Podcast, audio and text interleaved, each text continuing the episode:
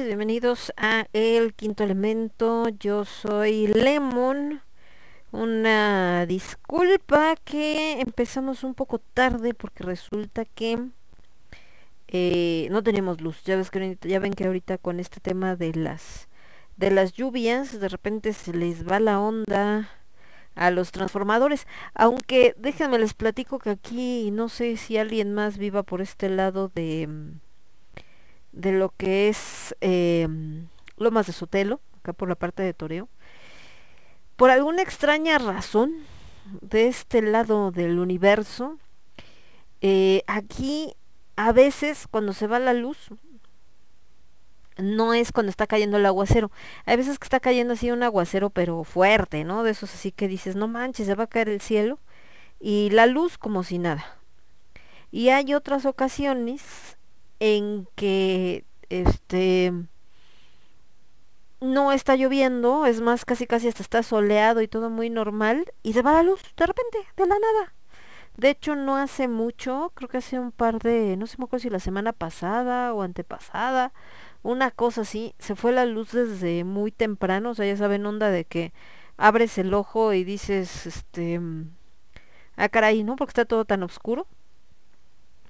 E intentas prender la luz y resulta que en Anay no hay luz. Entonces parece que se fue como en la madrugada, una cosa así rara. Y regresó hasta la tarde, pero ahí sí se aventó un rato totote. O sea, ahorita realmente fue no tanto, ¿no? Fue un ratito, pero les digo, hay otros días que sí de repente es así como de, ah, chale, o sea, ¿qué onda con esto? Porque se va, eh, porque se fue, les digo, como, ¿qué será? Pues yo creo que se debe haber como unas cinco horas o más. O sea, sí fue una onda así, les digo, bastante, bastante pesada el tiempo que se fue y, y de la nada, porque les digo, no estaba lloviendo, ese día sí, no estaba lloviendo, no había tormenta, o sea, nada, nada. Así nomás se le ocurrió. Pero bueno, ya andamos por acá. Muchas gracias a mi querido Charlie, que por ahí no estaba eh, pasando la transmisión. Muchísimas gracias. Y de este lado estamos viendo acá de la convivencia de los gatitos. Eh, y entonces, eh, pues es to todo un show este rollo bien de la tecnología. ¿Se acuerdan el día que se cayó el WhatsApp y que todo se cayó? eh, creo que, que nos queda muy claro la dependencia que tiene el ser humano en general con lo que son las redes sociales, con lo que es, pero vayámonos a algo más simple, antes de las redes sociales, del internet, de cualquiera de estas cosas que podrían considerarse incluso para algunos como lujos, ¿no? O como cosas que podrían ser no indispensables. Creo que algo que sí se ha vuelto indispensable es la luz eh, la luz eléctrica. Eh, ¿Por qué? Porque no solamente es el tema de que tengas para poder conectarte, como en este caso, al internet, la computadora, etcétera, etcétera, sino también incluso es hasta una onda de supervivencia, porque obviamente a la luz está conectado el refrigerador, muchas veces, ¿no? Si no hay refrigerador no tienes comida, porque tendrías que estar comprando diario alimentos frescos o manejar puros alimentos secos o cosas así, o enlatados o cosas por el estilo. Eh, también, por supuesto, está conectado a veces eh, algunos equipos médicos, ¿no? Eh, digo, vivimos una, pues una tragedia bastante fuerte no hace mucho con lo de las inundaciones en Tula. Y no solamente pues fue por la cuestión de los equipos de los que mucha gente dependía su vida de estar conectado a ellos, sino también, por supuesto, dependía de este tema de mm, de, eh, eh, eh, de los respiradores, ¿no? Y bueno, aparte hay otra triste historia muy fea detrás, que bueno, no vamos a recordar cosas tan feas.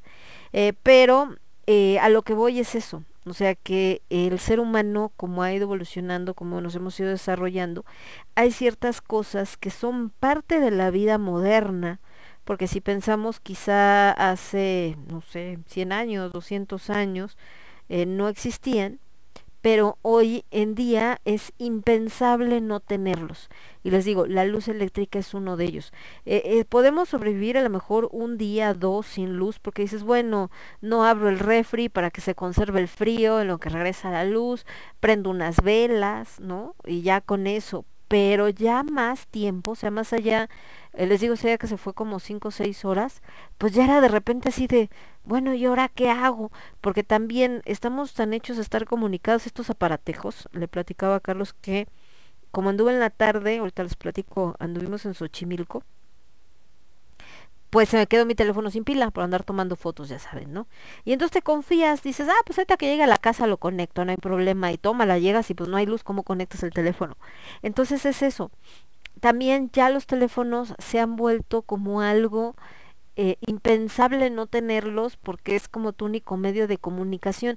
Para algunas gentes incluso ni siquiera como teléfono, porque cuántas personas tenemos que... Eh, que no les gusta que les hablen por teléfono. Creo que el otro día hablábamos un poco de eso. Que de plano no te contestan, porque es así, porque ¿por qué me llamas y me puede mandar mensaje? Y que decíamos, oye, pues es un teléfono, los teléfonos sirven para hablar, para comunicarse, pero no, hay mucha gente que de plano eh, no hay manera. Entonces toda su comunicación con cualquier persona es solamente a través de eh, mensajito, llámese WhatsApp y demás.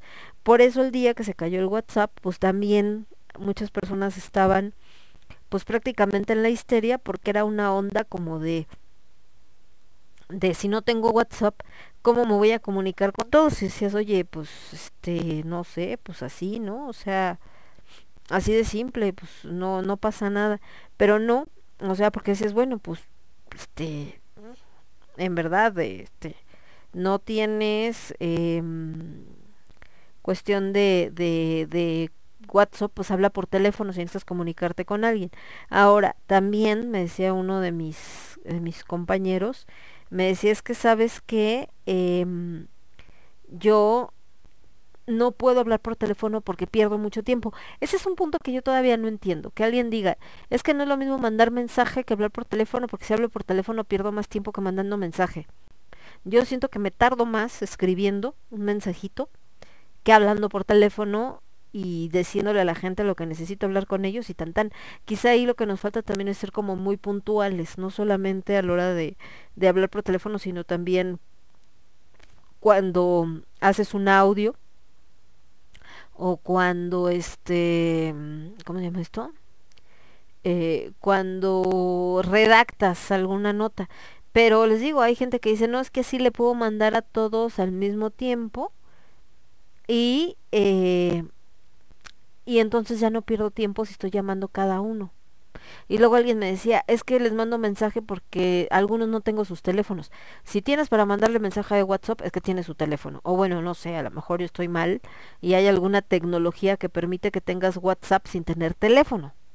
Pero hasta donde yo entiendo, para poder tener WhatsApp, es que eh, vas a, tener, eh, digo, si tienes WhatsApp es porque tienes un número de teléfono, según yo, a menos que los que son expertos en tecnología me digan lo contrario, pero en fin.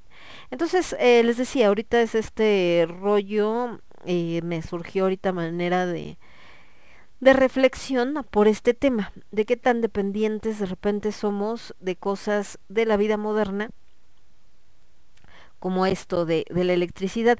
Y se acuerdan que también se los mencionaba porque cuando fue la inauguración del el Festival Octubre Negro, justo tuvimos esta situación de que mm, de que de repente la batería tenía asociado lo que es el sonido del tec más bien eh, la secuencia del teclado para las canciones y hubo ahí alguna onda por la que llegó no sé se conectó mal no lo encontraban lo que ustedes quieran pero el caso es que no podían encontrar esas secuencias y entonces ya no pudo tocar esa batería. Entonces tuvo que, que, entrar el otro baterista que solamente tenía montadas otras canciones y entonces hubo unas rolas que no pudieron tocar. Y a mí, pues eso me causaba mucho ruido porque dije, pues según yo, la batería en ese sentido es el menos dependiente de la cuestión tecnológica, porque pues nada más tocas y ya, y resulta que no, que ya no, que ya también tiene estas ondas eh, de conexión electrónica y todo el rollo, y de que tiene cargados ciertos eh, sonidos, y si no, ya no suenan, entonces sí fue así como, ah, no entiendo. o sea, no, no me queda claro cómo funciona el asunto. Entonces, eh, el ser humano actual desgraciadamente en estos temas de supervivencia y que creo que también quedó claro cuando empiezan a hablar de esto de rollo del apocalipsis zombie y todo este asunto, de qué tanto estamos eh, preparados o no para, eh, para poder sobrevivir a una situación donde no tengamos las modernidades con las que contamos hoy en día. Y en todos los niveles, porque les decía, quizá pensemos en gente de la sierra y van a decir, no tienen electricidad. Mm, probablemente en algunas poblaciones muy remotas o muy marginadas quizá no tengan electricidad, pero yo creo que ahorita ya es muy raro que alguien no cuente al menos con esos mínimos servicios, ¿no? Tanto de electricidad, agua, entubada, etcétera, etcétera. O sea, como antes que quizá encontrábamos más comunidades de gente que va y tiene que agarrar el agua del río, o tiene que irla a buscar a la montaña, lo que sea, yo creo que ya son los menos. Entonces, em, es raro en ese sentido con el ser humano cómo avanzamos en unas cosas, pero también esto nos hace más vulnerables en otras completamente distintas, ¿no? Pero bueno, volviendo al día de hoy, que este fin de semana estuvo bastante cargadito, chicos, eh, tanto como ustedes saben, estamos siguiendo todo lo referente al Festival Octubre Negro.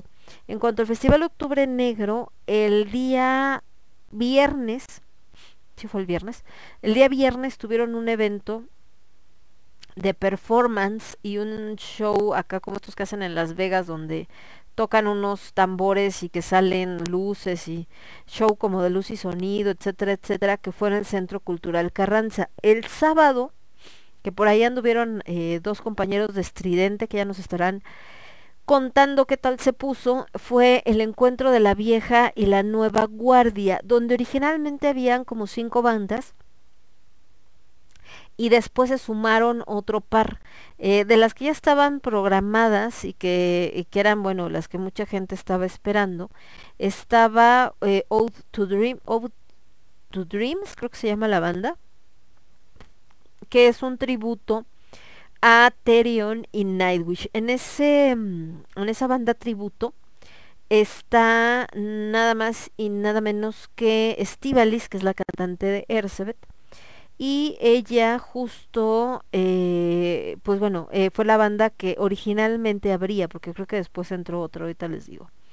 Eh, después estaban también los señores de I Can Fly, que por cierto estuvieron regalando boletos para ver el evento el viernes en la tarde en el Foro Bizarro.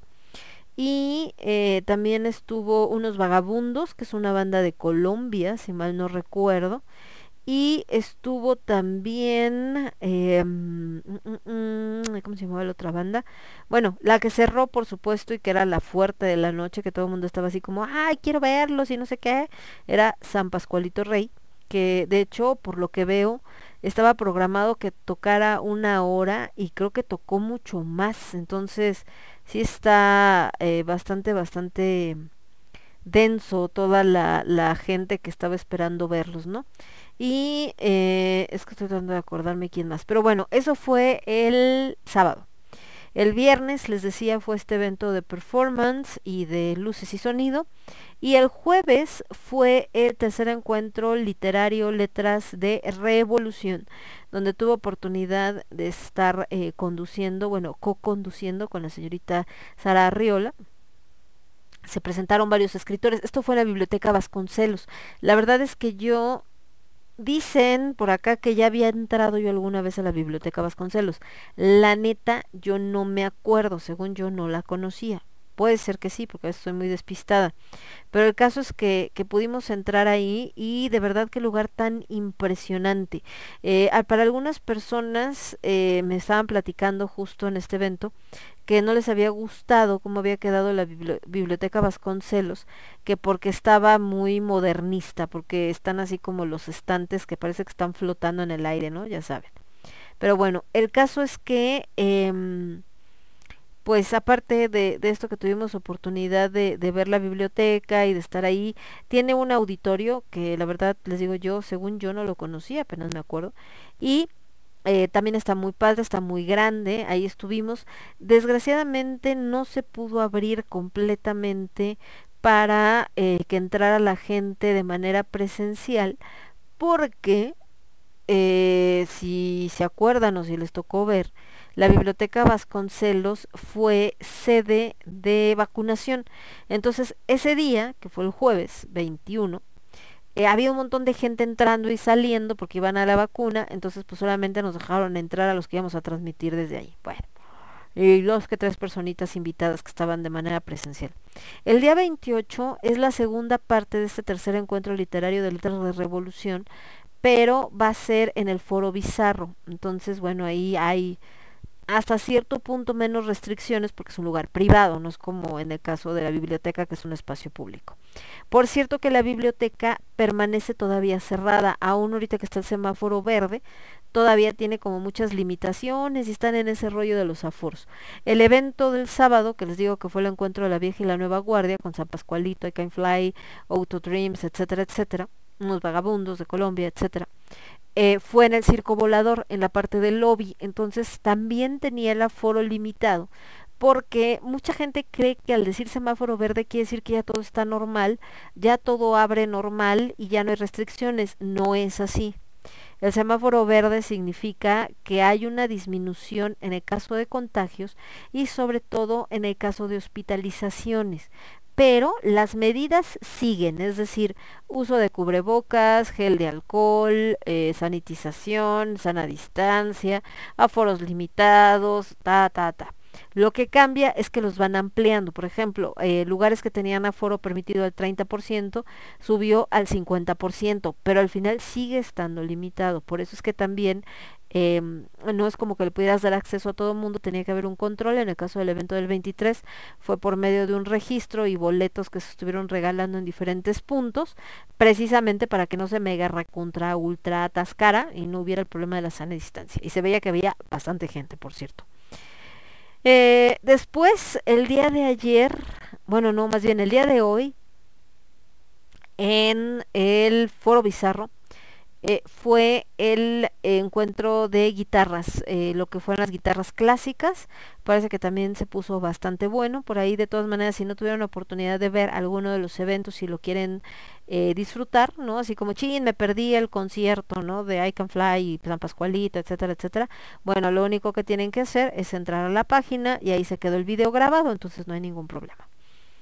Y todavía siguen más eventos para esta última semana. Ya estamos en la recta final, por supuesto, del festival, porque ya esta semana se acaba octubre. Parecía algo impensable, pero neta, se nos está yendo el tiempo rapidísimo. Y no lo digo solamente por el octubre negro, sino en general. Bueno, esto por un lado. Por otro, les decía que el día de hoy, eh, el evento que pasó hoy fue el de Classic Metal 2 y les digo, lo pueden disfrutar, ahí está, en donde vienen los videos del Festival Octubre Negro, ahí está. Está también lo del tercer encuentro literario, que también lo pueden ver, acá donde estaba San Pascualito. Y los últimos eventos que se van a estar presentando deben de estar aquí, ahorita les digo. estamos en jueves 21, eh, sábado 23, domingo 24, martes 26 hay una mesa redonda también con Sergio Vicario, Mauricio Carrera y Enrique Escalona. Esta va a ser de manera virtual solamente. Después de ahí del 26 nos brincamos a lo que es el jueves 28 con eh, Letras de Revolución 2, o sea, la segunda parte de este encuentro literario. Les digo que es en el Foro Bizarro. A las 3 es el eh, a las 4, perdón, es el taller con Alfonso Franco y después de ahí siguen las participaciones donde hay varios invitados de otros países como por ejemplo eh, Honduras con Ángela Escobar que nos va a presentar un trabajo audiovisual que está haciendo sus primeros trabajos eh, adentrándose en esto del cine, es un cortometraje. Después está también por ejemplo Nerissa que es de Brasil, que por aquí escucharon la entrevista. Está La Juge, que también escucharon la entrevista y es de Argentina. Y Leda Cardoso, que también la entrevistamos. Ella es de Uruguay. En el Open Mic también está el Buen Casiel. participamos su servidora Sara Reola. Eh, ¿Quién más está ese día? Mm, no me acuerdo, pero hay varios escritores que bueno, también están ahí ese día. Después, el viernes 29, viene el concierto a distancia. Este evento también es de manera virtual y son diferentes bandas de varios países que nos mandaron sus videos y entonces se va a pasar una pequeña entrevista. A mí el día viernes me tocó entrevistar a dos bandas, una de ellas se llama Blossom, ellos son de, eh, ella es de, ay, ¿de dónde es Patricia? Carlos es de Colombia y Patricia ya nació en Estados Unidos, pero es de un país latinoamericano, pero se me acaba de, ir el avión de donde era. Pero bueno, el caso es que ellos viven en Nueva York los dos, allá se conocieron, se volvieron pareja, tanto para trabajo como pareja sentimental, de hecho tienen un hijo. y tienen un evento, perdón, un proyecto de Latin Pop y también van a estar ahí presentando su video. Y otra banda que me tocó entrevistar, unas chicas muy simpáticas, ellas son de Colombia, que se llama Highway, y ellas sí hacen heavy metal, hard rock, etcétera, etcétera, muy poderosas las chavas, muy rudas, eh, muy lindas, y eh, han viajado por diferentes países, su proyecto pues se ha presentado y le ha abierto a, diversas bandas, entonces también muy interesante el proyecto que traen, y bueno, hay otras bandas, ¿no? Por supuesto, participando. Y después viene la clausura, la clausura es el 30, donde va a haber una presentación del colectivo Calaki. Está el homenaje a Rogelio Cuellar y Francisco Matarrosas es el que cierra el evento. Entonces, eh, ya lo único que nos queda realmente prácticamente son que uno, dos, tres, cuatro eventos y se acaba el octubre negro. Rapidísimo esto, ¿eh? Qué rápido pasa el tiempo. Entonces, esa es eh, la otra parte. Y les decía que hoy en la tarde, que por eso me acabó la pela del teléfono, por andar tome y tome fotos, andábamos en Xochimilco. Que ahorita les platico por qué tiene relevancia esto de que andábamos en Xochimilco, porque eh, así la tiene, hay cosas muy interesantes que a veces no vemos de nuestro país. Pero bueno, ahorita les platico. Primero vámonos con más música. Nos vamos a ir con algo de los señores, ahorita les digo de este lado, estoy peleando aquí con las con las páginas. Nos vamos a ir con algo de los señores de Enchanted Souls, esto que se llama Eternal Bloody Romance. Ah, tiene que ver, ahorita les platico por qué con esto de, de Xochimilco.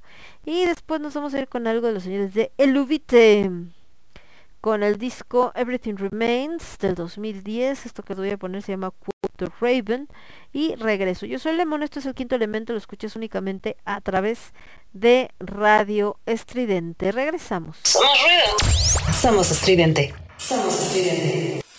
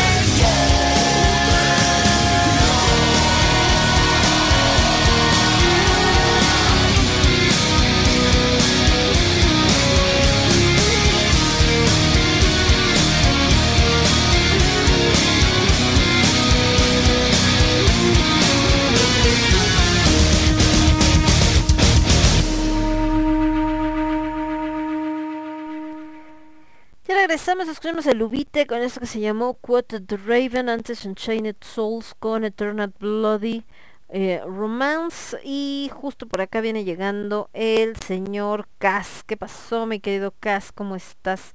Que por acá decía, ¿qué onda, Lemon? Acá andamos, mi Casiel. ¿Y usted qué pex? Ahora dónde se fue a pasear este domingo. Entonces les decía, justo ahorita que estamos empezando el programa, que em, yo en la tarde andaba en Xochimilco. Hace mil años que no iba a Xochimilco. Creo que la última vez que me subí una trajinera fue cuando empecé en la radio, imagínense. No es cierto, antes de empezar en la radio, por ahí del 2007, yo creo. Sí, yo creo que fácil, 2007, máximo 2008, pero principios antes de, esto que les comento de, de entrar en la radio. Me acuerdo porque de hecho eh, la última vez que me subí una trajinera iba con, em, con los chicos que eran staff de Hechizo Estelar de Tisha precisamente. Entonces eh, nos quedamos de ver no con ella y fue justamente para dar un paseo de estos les digo en trajinera y todo este rollo. Entonces em, por eso me estaba yo tratando de acordar eh, cuándo era la última vez pero sí creo que esa esa fue la última vez tal cual. Entonces eh, pues ya tenía un buen ratito como se podrán dar cuenta. Resulta ser que em, hay varios sentimientos encontrados que genera Xochimilco. Por un lado, para muchas personas se les hace así como de, ay, ¿cómo vas a ir a Xochimilco? O sea, qué oso, güey, ¿no? Pero la verdad es que lo que yo les decía el otro día, cuando los ves a través de los ojos de un extranjero, la cosa es bien diferente. Eh, íbamos acompañando a dos amigos españoles y entonces de verdad se disfruta muchísimo ver cómo ellos eh, no solamente lo disfrutan, sino cómo se sorprenden. Cómo eh, darte cuenta que algo que para nosotros quizá es de lo más común o no le encontramos mayor gracia ya de repente al irte en la trajinera y la la la, eh, tiene esta magia de que es algo que no pasa en ninguna otra parte del mundo, o al menos no así como pasa en México.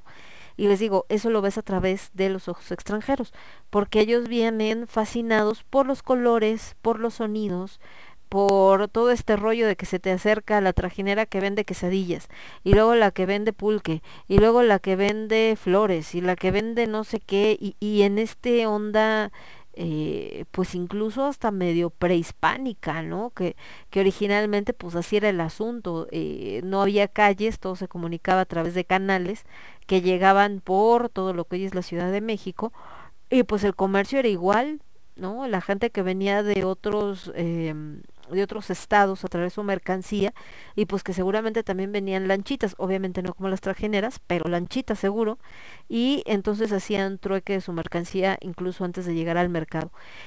Entonces, eh, de verdad es, es como verlo desde otra perspectiva. Por supuesto, no puedes dejar de notar una mala costumbre que todavía se tiene en Xochimilco. Dicen por ahí que después de niño ahogado hay que tapar el pozo, pero pues Xochimilco parece que eso ya se le olvidó.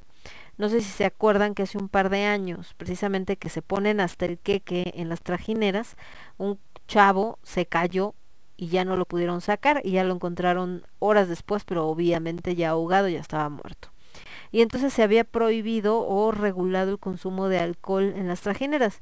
Ahorita como que ya otra vez es como no pasa nada, todo el mundo toma sin ningún control y chalala, ¿no? Y entonces andan felices por la vida ahí. Eh, entonces eso también lo ves, gente que ya viene muy borracha, echándose shots, otros que vienen bailando, otros vienen echando desmadre, bueno, en fin. Eh, los precios, la verdad es que la trajinera no es barata, sí va poca gente. Ajá. Cobran, porque ya tienen una cuota fija, antes creo que cada quien ponía sus precios, ahorita la cuota fija son 500 pesos por hora. y más lo que consumas, por supuesto, que también tiene un precio fijo. En el caso de el recorrido, pues tú puedes decir una hora y ya, no pasa nada. Pero la realidad es que avanza tan lento y más con el tráfico que hay entre trajineras que en una hora no alcanzas a ver absolutamente nada. Entonces digamos que el recorrido promedio para que puedas ver bien o lo más posible es el de tres horas. Entonces te sale en 1500 varos. Si van cuatro personas, pues 1500 varos es una buena lana. Si van 25 personas, que es lo que le cabe a la trajinera, pues entonces ya es menos, ¿verdad? Ya te toca como de 100 pesos por persona o menos. Entonces, em, bueno, no de hecho menos. Prácticamente te toca poquito más de 50 pesos por persona. Pero pues ya 25 personas en una trajinera neta es demasiado, o sea, es venir atascadísimo. Ahora, hay un tema con el nivel del agua. Eh, platicaba con el chico que venía remando o empujando la trajinera y decía que llega un momento en que el nivel del agua está tan bajo que prácticamente lo que se hunde el remo es muy, muy poquito. Entonces cada vez cuesta más trabajo empujarla y más las que son de madera, que son más pesadas, que hay unas de fibra de vidrio que ya están forradas para que parezca madera y esas sí son más fáciles de mover porque son más ligeras y un poco más aerodinámicas. Eh, también en algún momento en Xochimilco, el arco este donde viene el nombre, estaba hecho con flores naturales. Ahorita por cuestiones del tiradero que se hacía de flores, cuestión de costos, bla, bla, bla, bla, ya no tiene ahí, ya más viene pintada, muy folclórica, eso sí, pero hasta ahí. Y los embarcaderos, eh, si alguna vez, si nunca han ido a Xochimilco, hay como 11 embarcaderos, hasta lo que entendí, y está desde el primerititito que fue en el que subimos nosotros, que es el de Zacapa, creo que se llama, hasta el más lejano, que es el de Cuemanco. El de Cuemanco, además, es un embarcadero donde sales para ver el espectáculo que está ahorita de La Llorona o lo de la Isla de las Muñecas, que también está de ese lado. De este lado de Zacapa y los demás eh, túneles que se unen ahí, hay como una recreación de esta isla de las muñecas en una casa, en una, en un eh, como terreno que está ahí en la zona, pero la original Casa de las Muñecas, que por cierto dicen que el dueño ya murió y que ahorita está encargado el sobrino, está más del lado de Cuemanco. La presentación, les decía, de La Llorona también está del lado de Cuemanco, pero ese sí ha de salir de una lana porque eh, incluso los boletos los venden en Ticketmaster y lo que les había comentado que bueno, tiene que ver con este show de Broadway y todo ese asunto. Por otro lado, eh, hablamos de la limpieza o suciedad de los canales.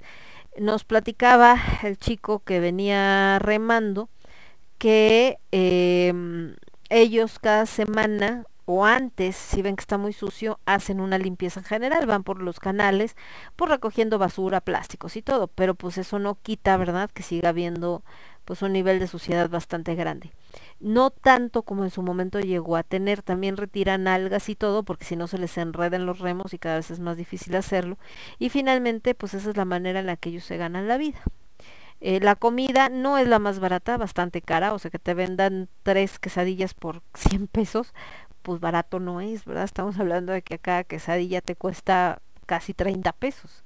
Entonces digo, está bastante manchado, aparte no son como muy grandes las quesadillas, pero bueno, lo entiendes también porque es una zona turística y pues ahorita más están buscando reactivar su economía, bla, bla, bla, bla. Pero les digo que es un paseo que para nosotros como mexicanos a veces se nos hace como ir a subirte a la lanchita a Chapultepec. O sea, algo así como de, ay, eso qué, ¿no? Qué flojera. Pero ya cuando lo visualizas desde lo que representa como parte del folclore mexicano, en verdad es algo bastante imponente y bastante importante. Sobre todo les digo por esta parte de que mm, nos platicaban, por ejemplo, estos amigos españoles, que el paseo en Venecia, digamos que el especial que te lleva por los canales que no son los clásicos te puede llegar a costar hasta 250 euros. 250 euros son algo así como 5 mil pesos, 6 mil pesos más o menos. Entonces, pues es una buena lana. Eh, y em, pues ahí como que vas viendo casas y todo. Y les digo, acá estaban sorprendidos, uno por el colorido de las trajineras, que es impresionante, y dos por la fiesta, porque uno trae mariachi y el de acá trae banda, y el de acá trae reggaetón, y el de acá trae cumbias, y el de acá trae bachatas. Entonces de repente hay un momento en que todo está sonando al mismo tiempo. Y si bien es estridente y te dan ganas así como de, ¡ay, ya cállense! Por otro lado, también es este holgorio tan latino y tan nacional. Entonces, eh, creo que, que a veces no valoramos lo que tenemos, de verdad, ¿no? Y no le damos la importancia. Por ejemplo, este show de La Llorona, pues no es que no existiera, o sea, ya estaba, ya existía, ¿no? O sea, ya, ya lo teníamos pero eh, la gente no lo pelaba mucho. Ahorita que lo toma esta producción o coproducción, porque realmente sí hay muchos mexicanos involucrados, pero esta coproducción con Broadway y con un bailecito que estaba lloviendo el comercial y dije, no, maca, se les va a aparecer la llorona y les va a jalar las patas, neta. Em, entonces ahora sí la gente quiere ir porque hay que comprar los boletos por Ticketmaster. O sea, esta incongruencia nacional de repente. Eh, de este lado dice el buen Cas que mm, de hoy le tocó el tour por el bosque de Aragón y después sesión de foto en ex convento. Ah, qué chido mi querido Cas. Dice, sí estuvo medio manchado el precio de las quecas, sí, bastante cañón. Pero te digo, dices, bueno, andan en su lanchita, tienen que pagar acá, andan ahí eh, peleándose para poder... em, recuperarse económicamente, pero pues si te das cuenta de que es este rollo de precio turismo, ¿no? Pero bueno, esa es otra parte. Otra oportunidad, eh, antes de llegar a Xochimilco, tuvimos oportunidad de ir muy temprano al Museo Anahuacalli, que es el Museo de Diego Rivera, ese está en Coyoacán. La verdad es que yo nunca había ido a ese museo. Es más, no sabía ni de su existencia. Bueno, sí, sí lo había escuchado mentar, pero no tenía ni idea dónde estaba y nunca había entrado. O sea, pues no sé, nunca se me había ocurrido. Qué cosa más extraordinaria el Museo Nahuacali. En verdad es, si no han ido, neta vayan, chavos. O sea, vale la pena, está impresionante. Eh, aparte no sabía bien la historia, mucha gente da por hecho que no conoce, como en mi caso, que era casa de Diego Rivera. La realidad es que no, nunca fue pensado para vivir ahí. Eh, lo que nos platicaban es que eh, Diego Rivera tenía varias piezas prehispánicas que fue juntando a lo largo de su vida porque le encantaba todo lo que tuviera que ver con, eh, con la cultura mexicana. Y entonces uno de sus sueños era justo que se hiciera este museo, el Anahuacalli, para que eh, la gente de México pudiera disfrutarlo. Y entonces el, el proyecto era tan ambicioso que Diego murió siete años antes de que se terminara lo que es la estructura principal, la que ven luego, luego entrar, que es como una tipo de pirámide ahí de mezcla de mayas, aztecas, este, zapotecos, etcétera, bastante interesante. Entonces, eh, la verdad es que esa, les digo, esa era la idea de, Diego, y eh, pues su intención, por supuesto, era que fuera para el pueblo de México. También hay otra enseñanza ahí, pero ahorita les platico, vámonos con música. Me voy con Execror Becordia, esto que se llama Lake of Sorrow, y después nos vamos con Exordum, y esto que se llama Lord Slayer, y regresamos. Yo soy el Lemón, esto es el quinto elemento, y lo escuchas únicamente a través de Radio Estridente. Vuelvo. Transmitiendo para todo el universo. Radio Estridente.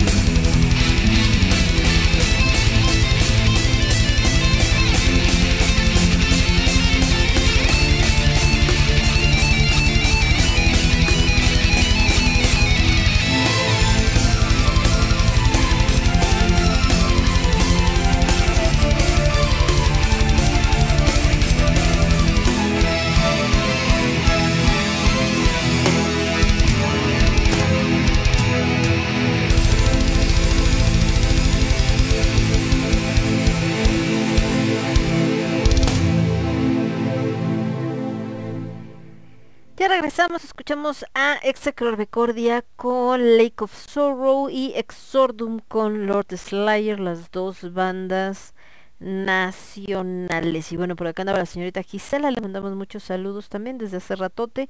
Y el niño Cas que decía que em, que es la ondota del museo y que en el ex convento sacaron de onda al staff y a la modelo que porque algo salió a despedirlos cuando se iban. Que la modelo como que vio algo de reojo en una puerta y vio algo blanco que acababa de pasar fue a checar eh, pensando que era un gato y no había nada. Después mi amiga que hizo de staff le pasó lo mismo con la misma puerta solo que la cosa blanca iba al lado contrario y lo mismo fue a checar si era un gato y nada.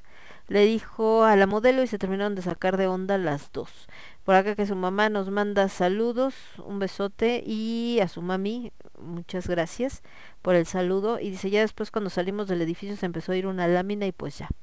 Pues que te digo, al final son ex conventos, tienen, son lugares con mucha energía. De hecho también platicábamos de esto de que ahí en Xochimilco, pues es uno de los lugares eh, más antiguos y sobre todo esto, ¿no? Que tiene pues como era el México prehispánico completamente. Y bueno, de la Nahuacali les decía que es este lugar que Diego piensa para devolverle a México eh, pues todas estas joyas que él había encontrado a lo largo de su vida.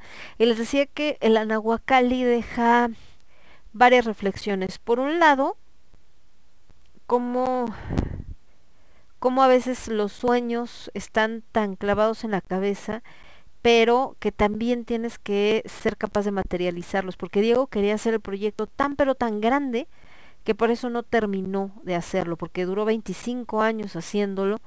Eh, les digo, se muere siete años antes de que se termine y realmente se terminó al 30%, porque él su idea era que se hicieran edificios igualitos al que está terminado, pero como otros tres o cuatro más y que sean los muchachos que calculado en años, considerando lo que se tardó el primero, pues le hubiera tomado 150 años terminarlo y ahorita lo que eran las bases para las otras pirámides que quería hacer igual eh, se usan como salones para los talleres, oficinas, etcétera. Eh, por otro lado, eh, también a Diego le gustaba mucho todo lo que tenía que ver con la botánica. Entonces, alrededor de donde están esta, esta gran pirámide y los salones de talleres y demás de la hay muchísima vegetación. Entonces, hay capulines, hay nopaleras, hay agaves, hay eh, un montón de flores, hay, bueno, todo lo que se puedan imaginar. Y entonces ahora hacen un paseo para que veas toda esa parte botánica. A un cachito nada más, todavía no se hace tan grande, pero aún así te echas como 40 minutos nada más de recorrer un pequeño espacio del jardín. Hay una cueva donde se puede ver eh, cómo cuando hizo erupción el Chitle y bajó toda esta lava, como fue bajando lentamente, formó diversas capas. Entonces está bastante interesante. Los guías muy amables saben bastante de lo que están hablando, ¿no? Entonces me hace como, como bastante bien. Y, em, y justo también en este Anahuacalli, les digo que además de todo esto que rescató Diego de, obras eh, y trabajos prehispánicos, que son muchísimas, decían que a lo largo de su vida Diego creo que rescató como cinco mil piezas o seis mil piezas, una cosa así, y en el museo solamente están exhibidas unas dos mil quinientas. Eh, la otra es que hay una placa donde están algunas de las figuras donde viene un eh, como un testimonio que da Guadalupe Marín, que fue la primera, no, la segunda esposa de, de Diego Rivera, y donde ella dice así textual, ¿no? Eh, ay, yo no sé por qué le gustan tanto a Diego estos monos, así, monos unos sentados, otros parados, pero al final son un montón de monitos y no sé qué, y luego me trae camine que camine por todo Teotihuacán y aparte mirando todo el tiempo al suelo para ver si se encuentra alguna cabeza de un ídolo o piedritas o algo, y ya cuando se encuentra los levanta, los huele, los revisa, los mira y hasta los prueba, ¿no? Pero con este fastidio como de ay qué hueva que me traiga Teotihuacán y qué hueva de que le gusten estos monitos y qué hueva de que quiera tener estas figuritas. Entonces les decía que, que la reflexión ahí es por qué razón pues tampoco dura con Guadalupe Marín y finalmente se acerca a alguien como Frida. ¿Por qué? Porque Frida, dentro de todo, que por cierto también leí un artículo acerca de nuevas investigaciones que se están haciendo de Frida Kahlo, bien interesantes, quitándole mucho de esta carga que últimamente le han dado como figura ya sea feminista o antifeminista.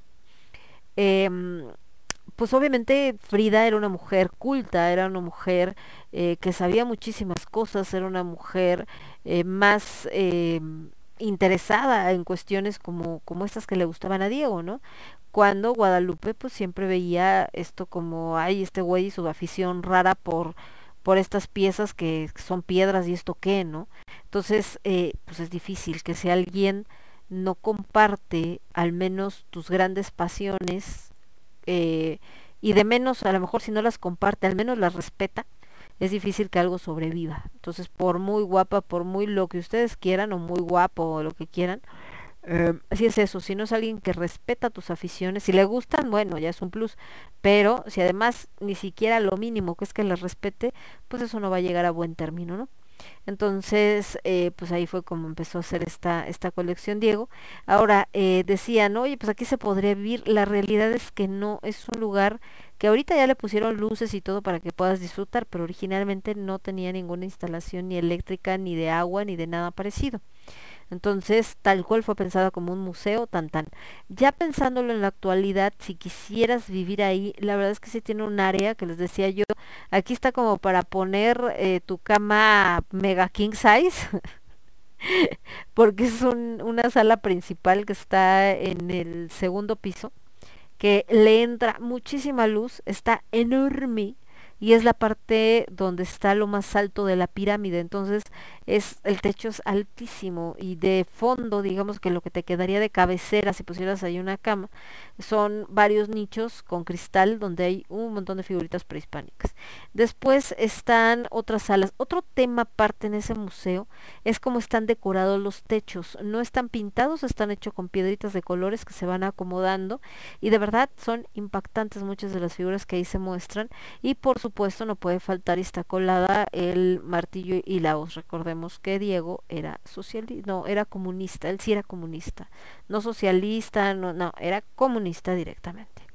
También esta parte de la historia, por supuesto, esto de cuando le encargan un mural para eh, Rockefeller y él pues incluye obviamente temas que tienen que ver con la lucha obrera. Por supuesto Rockefeller lo ve y dice, no, güey, espérate, no, este, eso no, que no cacha, porque estás como que criticando el capitalismo, bla, bla. Otras versiones es que había puesto a una figura importante del comunismo ruso. Eh, pero el caso es que no llegan a ningún acuerdo y entonces Diego va y lo destruye. Eh, sobreviven algunos bocetos, que lo que está expuesto ahí en este museo también. Pero pues me llamó la atención que en otra nota más adelante dice que, eh, que aún así, aunque se haya destruido el mural y aunque no le haya gustado y todo, finalmente Rockefeller de todas maneras pagó su trabajo. Entonces, eso habla del gran respeto, independientemente de las diferencias políticas que tenían, que le tenía Rockefeller a Diego, ¿no? Y con ese dinero, bueno, hizo algunas otras cosillas. También esto triste de que al ser muralistas, mucho del trabajo que hacía gente como Diego Rivera, pues obviamente queda en escuelas, en instituciones públicas, en un montón de lugares, mismos que el día de mañana, por cuestión de que los cambian, los venden, lo que sea, pues desgraciadamente muchas de esas obras se vieron destruidas, ¿no? Entonces sí es así como de, ¿cómo es posible? Volviendo también a lo que les decía de los ojos de de los extranjeros y cómo ves a México diferente, el día de ayer, sábado, fuimos al Museo de Antropología e Historia. Y digo, no lo pudimos ver todo porque es enorme y no daba tiempo de hacer todo, ¿no? Ya saben. Entonces fuimos nada más a la primera parte. En esa primera parte del Museo de Antropología, la sala más importante, pues obviamente es la dedicada a México Tenochtitlan. Y también reencontrarte con esta grandeza, o sea, de repente estar enfrente de la mm, este Coatlicue, ¿qué, qué, qué escultura más imponente la de Coatlicue, en verdad. O sea, esta, esta pieza de un solo bloque enorme, es gigantesca, y tan perfectamente labrada, los detalles que tiene, te impacta, en verdad te, te atrapa. Bueno, ya no hablemos, por supuesto, del calendario azteca, que también es inmenso, o Tlaloc, o los atlantes de Tula, en fin, todo esto que, que encontramos en estas salas. Y eh, a lo que voy con esto de los ojos de los extranjeros es que estos dos amigos, que son españoles, decían, es que yo no entiendo cómo es posible que dijeran tanto Cortés como otros españoles que los aztecas eran salvajes o que los indígenas eran salvajes cuando ves esta majestuosidad de eh, las construcciones que había, ¿no? Eran para que en el momento en que las vieran se hubieran quedado no impactados, sino lo que le sigue, y, y en lugar de buscar destruirlas, hubieran buscado preservarlas precisamente por lo magníficas que eran. Pero también ellos mismos me decían, quizá lo que le pasó es que se vio tan abrumado por tanta grandeza que dijo, no, no puedo permitir que esto esté hecho porque no puede ser que haya algo más grande que la Iglesia Católica y que España, ¿no? Y entonces mm, destruimos lo que no entendemos. Entonces te, genera un montón, les digo, un montón de, reflexiones de diferentes tipos, tanto el Museo Anahuacalli como el Museo de Antropología, eh, como Xochimilco, como todo este tipo de cosas, porque eh, lo que platicábamos algún día, ¿no? Tampoco caer en el, ay, todo lo que pasó con España fue malo, porque pues es lo que al final da origen a lo que somos hoy, pero también el entender por qué es que el mexicano tanto se avergüenza de ese pasado prehispánico. Eh, hay una maqueta en el Museo de Antropología donde está el mercado de Tlatelolco y eh, recrearon con diferentes figuras como el movimiento del mercado. Entonces hay gente comprando, hay gente vendiendo, hay otros que andan como que caminando, hay una esquina donde está la venta de esclavos, que se ve impactante porque traen pues al final un yugo en el cuello para controlarlos. Y eh, en otros están vendiendo animalitos y unos están sentados, otros están parados. Pero hay un pasillo en esa maqueta donde se ve que viene caminando un, un, un azteca, ¿no? Con estos rasgos inconfundibles, pero viene ataviado completamente diferente a cualquier otra figurita que encuentren en la maqueta. Entonces, desde la pose en las que las pone, lo pone el autor de esa maqueta, eh, la manera de caminar, porque está así como dando el paso muy, muy altivo, te das cuenta que no, intentó representar ahí a un eh, habitante promedio, que probablemente esta figura no sé si es un tlatoani, no sé si es un sacerdote o un guerrero, pero en verdad eh, logró captar eso, ¿no? Que, que incluso otras figuritas que están ahí cerca las pone como mirándolo y casi a punto de arrodillarse, casi casi.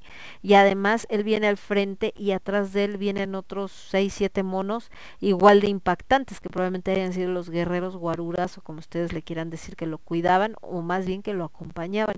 Entonces, eh, te, te hace esto, el darte cuenta que, que algo que nosotros ya mm, a lo mejor incluso antropología dices, ay otra vez, porque te mandaban cuando eras niño, eh, y lo ves como algo eh, pues prescindible, darte cuenta de lo maravilloso que es, ¿no? De lo impactante que es y de lo que realmente era las culturas antiguas y cómo se han ido no solamente dejando de lado, sino para mucha gente le avergüenzan. De hecho, platicábamos de eso, de así como esto de la llorona que compra Broadway, así como eh, ciertas cosas que se presentan eh, nacionales y que nadie pela y se van perdiendo y que a veces las retoman extranjeros y entonces sí ya todo el mundo le interesan, pues viene de ahí, de esta necesidad de copiar, pero el problema es que copias mal. Ejemplo, lo que pasa con la lucha libre.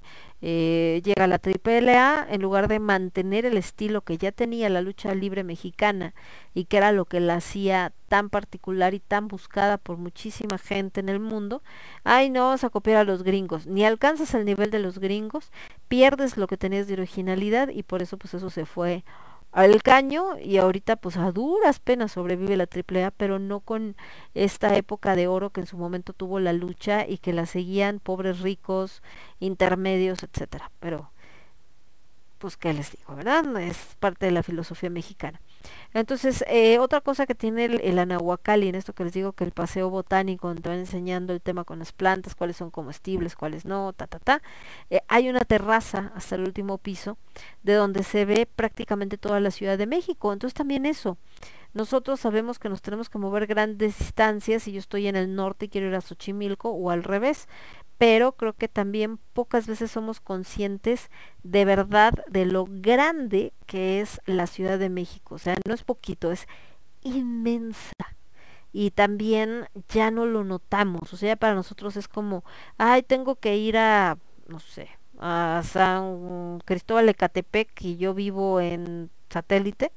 Pues no manches, sí me voy a aventar un rato, pero hasta ahí, o sea, lo ves como qué hueva tengo que avanzar un montón pero nunca tomando en cuenta lo que lo que representa. O sea imagínense eh, qué tan grande es esta ciudad que desde un punto bastante alto que es donde está la Nahuacali no lo alcanzas a ver.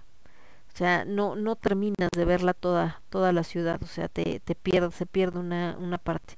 Entonces eh, en verdad es, es muy muy fuerte eh, ver y reconocer a nuestro país pues como lo que es, ¿no? Como un país, eh, digo, como una ciudad exageradamente grande, como una ciudad bastante impactante. Eh, hablar, por ejemplo, de periférico, que para cualquiera es, ah, pues sí, el periférico, lo agarro hacia el sur, lo agarro hacia el norte, hacia el centro. Y alguien que viene de una comunidad más pequeña, ¿no? Por más que he viajado en varias partes del mundo, y de repente te dice, no manches, pues esta avenida, qué tan grande es, hasta dónde llega, está impresionante que sea tanto, ¿no? Y pues sí, la neta sí, ¿no? Pero les digo, ya entonces como de qué o por qué, ¿no? O sea, ah, sí, pues es el peri, ¿cuál es la, la onda? Pues esa es la onda. Nos vamos a ir con un poco más de música, me voy con esto de mágica que se llama Been You Forever y después de los señores de... em, de mágica, nos vamos a ir con algo de los señores de Fairyland, Tierra de Hadas, del disco of Wars in Osigia, estoy tratando de ver el nombre, y nos vamos con esta rolita que se llama, déjenme ver, espérenme, eh, se llama The Fellowship. Antes de los señores de eh, Fairyland con The Fellowship vamos a escuchar a Mágica con Bind You Forever y regresamos. Yo soy Lemon, esto es el quinto elemento y lo escuchas únicamente a través de Radio Estridente. Vuelvo. Somos ruido. Somos estridente. Somos estridente.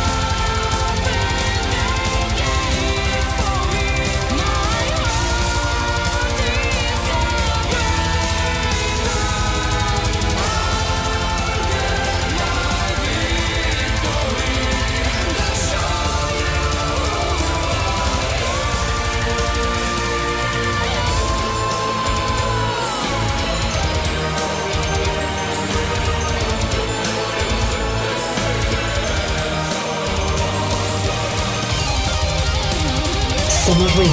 Somos estridente.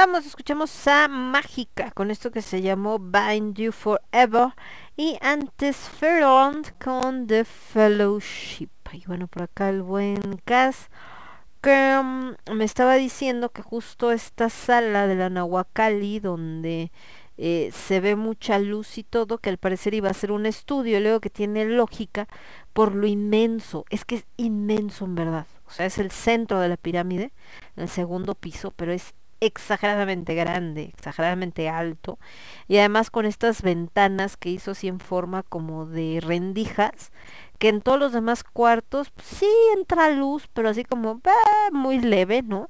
Y aquí es impresionante que entra, pero todo el sol, nat bueno, toda la luz natural, porque no había sol, pero toda la luz natural eh, ilumina impresionantemente. Entonces, em, sí te creo que puede hacer un estudio. Dice que cuando le tocó ir tenía una mesa y estaban en exposición los bocetos.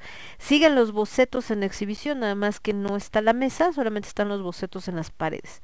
Eh, nos platicaban también que este tema de que Finalmente, él, como lo hace basado en, estas culturas, mezclando, por supuesto, la cultura zapoteca, maya, etcétera, eh, él piensa en el primer nivel como el inframundo, después el siguiente nivel, el de los dioses, y la salida, lo que es la terraza, finalmente esta parte como donde se libera el alma del ser humano. Entonces, la verdad es que está bastante, bastante chido. Eh, acá de este lado también tenemos pendiente la entrevista con el buen Cas para el tema del tercer encuentro. Eh, pues usted dígame, mi Cas, cómo anda mañana lunes, a ver. Para que me digas qué pex. Entonces, eh, les digo que la verdad es que sí, sí es un museo muy impresionante. Raro de estos que encuentras donde el estacionamiento eh, está muy bien, está enfrente justo del museo y no son manchados con el precio. Por ejemplo, en Xochimilco te cobran 70 por estacionarte prácticamente en la calle, obviamente lo están cuidando el carro y todo, pero finalmente estás en la calle, ¿no? Y son 70 varos. En el caso del Museo de la Nahuacali, eh, está cerrado y es como que lo que tú les quieras dar, ¿no? Entonces, no estás extremos. También eso, ahorita que hablamos de los, de los diferentes eh, países. Eh, nos decía, por ejemplo, estos amigos de España están sorprendidísimos, una, por el tema de que en México para todo te pidan propina y dos, que te cobren los estacionamientos.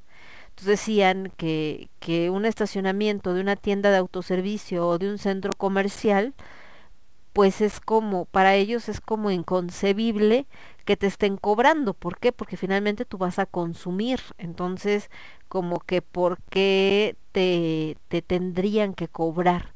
En el caso de eh, las propinas, decían ellos que si bien a un mesero o alguien de un bar o todo, pues sí entenderías que hay que dejarle propina, porque también allá se hace en España, el que le tengas que dar propina al que te sirve la gasolina, al que te empaca los víveres, al que es así como como por qué, ¿no? Y que allá incluso se ofenderían si tú al que te sirve la gasolina le quieres dar dinero.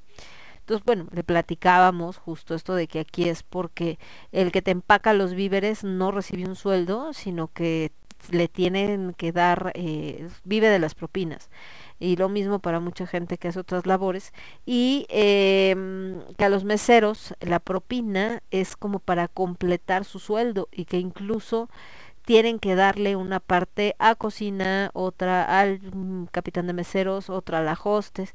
Y entonces ellos eran así como de, ¿cómo no? O sea, ¿cómo creen?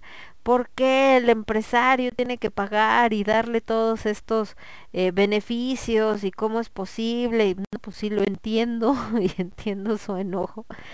Pero pues vaya, eso es algo de lo que se hace en México y durante mucho decían ellos, ¿y por qué no pelean por esos derechos? Y, mmm, no hablemos de cosas tristes y una larga historia. Pero bueno. Eh, aparte de esto del museo Anahuacalli, les digo que con todas estas maravillas que de verdad es impactante, impresionante, los baños muy limpios, 80 varos la entrada, así que no es nada, 100 pesos para los extranjeros, que tampoco es nada, 100 pesos, por ejemplo, para los españoles son poco menos de 5 euros, o sea, nada. Entonces, eh, creo que nos falta valorar mucho de lo que tenemos.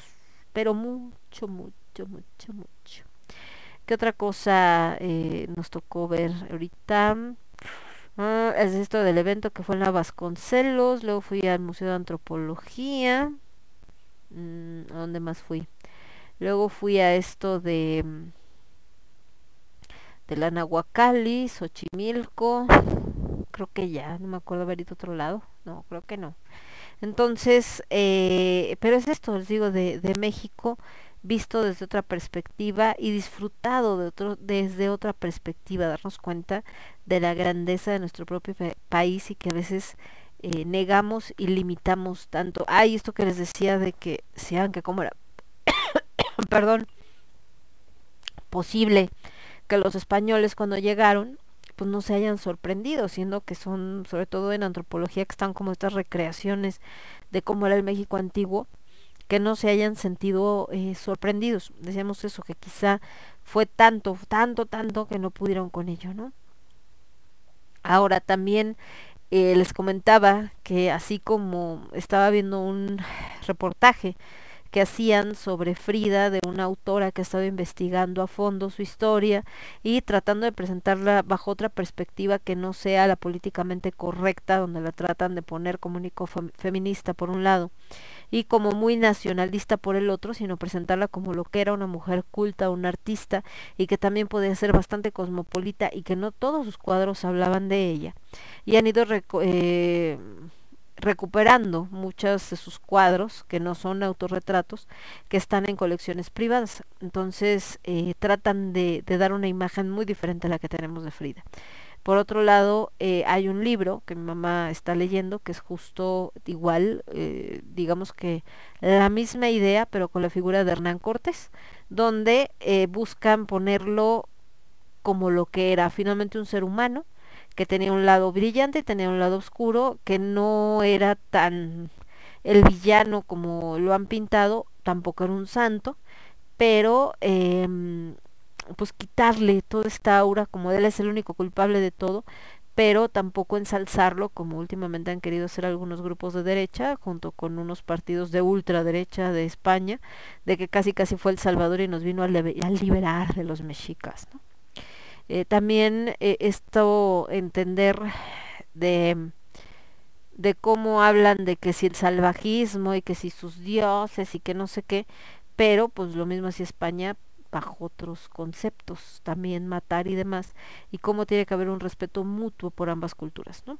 Entonces, eh, creo que mm, México tiene muchísimo que dar. Ahora también esta incongruencia de que tengamos abierto plazas comerciales y un montón de lugares donde se reúne mucho más gente, pero tenga cerrado los museos como el Dolores Olmedo o cerrada la Biblioteca Vasconcelos, que son lugares culturales. Como si uno de verdad se llenaran tanto, tanto, tanto, como para que hubiera un riesgo de contagio. En todos los lugares, por supuesto, hay estos temas de seguridad.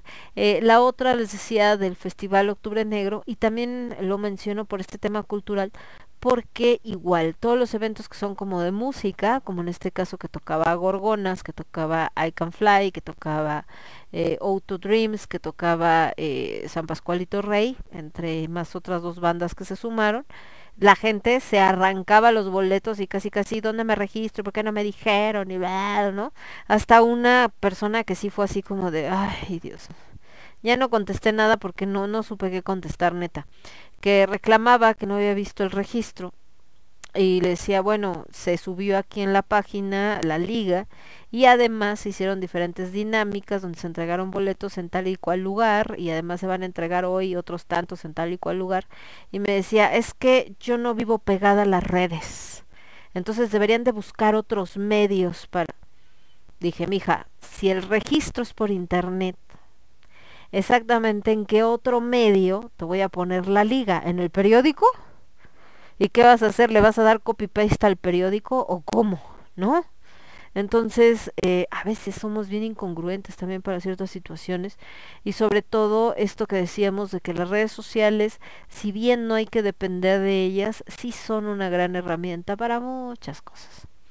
Eh, también este respeto a nuestros espacios, eh, lo que hablábamos de Xochimilco, que tengan que estarlo limpiando de tal manera por todo lo que la gente tira, que de verdad impensable que la gente sea tan cochina para que vayas y tires una basura al canal en lugar de guardarla y ir a tirar un bote de basura. Pero sucede, tristemente. Eh, y por otro lado, eh, igual ver monumentos y demás grafiteados y no precisamente en cuestión de marcha, simplemente por vandalismo. Y en el caso de museos que están abandonados porque la gente pues, ay, no que voy a ir a ver un museo, siendo que hay cosas tan interesantes. Y más en este caso de, de la Nahuacali, por ejemplo, Diego, eh, en esto de que alguien que pudo haber gastado su dinero en pues en cualquier otra cosa, no sé, en comida, en bebida, en mujeres, en viajes, en lo que sea, ¿no? En ropa, cualquier cosa que se nos pueda ocurrir. Y sin embargo, él decide usarlo para crear una maravilla como esta, porque se sentía comprometido con México, con el querer devolverle un poco de su cultura. Y también, eh, pues, apreciar eso, apreciar ese gran sacrificio, porque sería exageradamente triste que él haya dejado prácticamente hasta la vida en lograr un lugar como este para que la gente pues le valga burger, ¿no? Nos vamos con algo de Camelot. eh, esto es del disco de Expedition.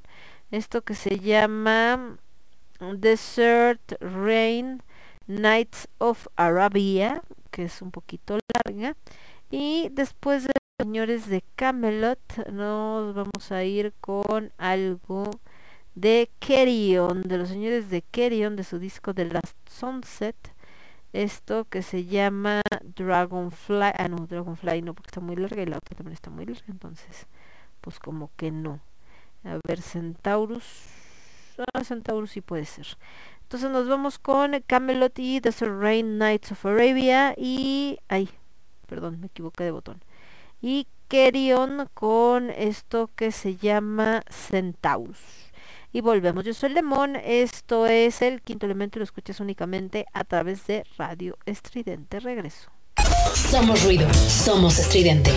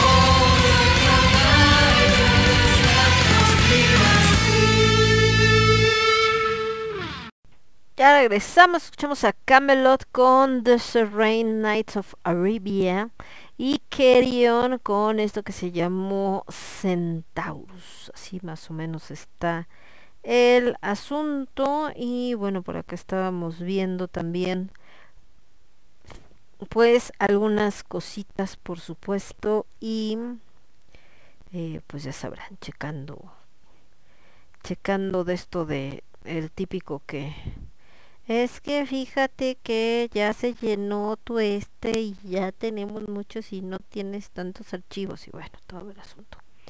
Pero ahí estamos. Em, volviendo a esto que les estaba diciendo de los lugares de México. Hay otro punto. Por alguna razón, el mexicano, por como nos han enseñado, hemos crecido, sobre todo generaciones anteriores. Hay esta onda de avergonzarnos de ciertas cosas de México y creer entonces que a los extranjeros les interesa ver como, ah, México es súper cosmopolita y acá, pues, güey, eso lo ven en cualquier parte del mundo, gracias. Precisamente lo que les llama la atención de México es lo diferente, lo que no hay en sus países. ¿A qué voy con esto? Que, que nos ha pasado ahorita con estos amigos españoles que amigos, ¿no? Que también tienen acá y que de repente coincidió de, ay, ay, qué bueno que vinieron, vamos a llevarlos a pasear o no sé qué. Crean que lugares como Xochimilco, como el centro de la Ciudad de México, como caminar por estos lugares es como, ay, guácalas, qué, qué horror, eso a mí qué, no, eso es horrible, no los lleves a ver eso.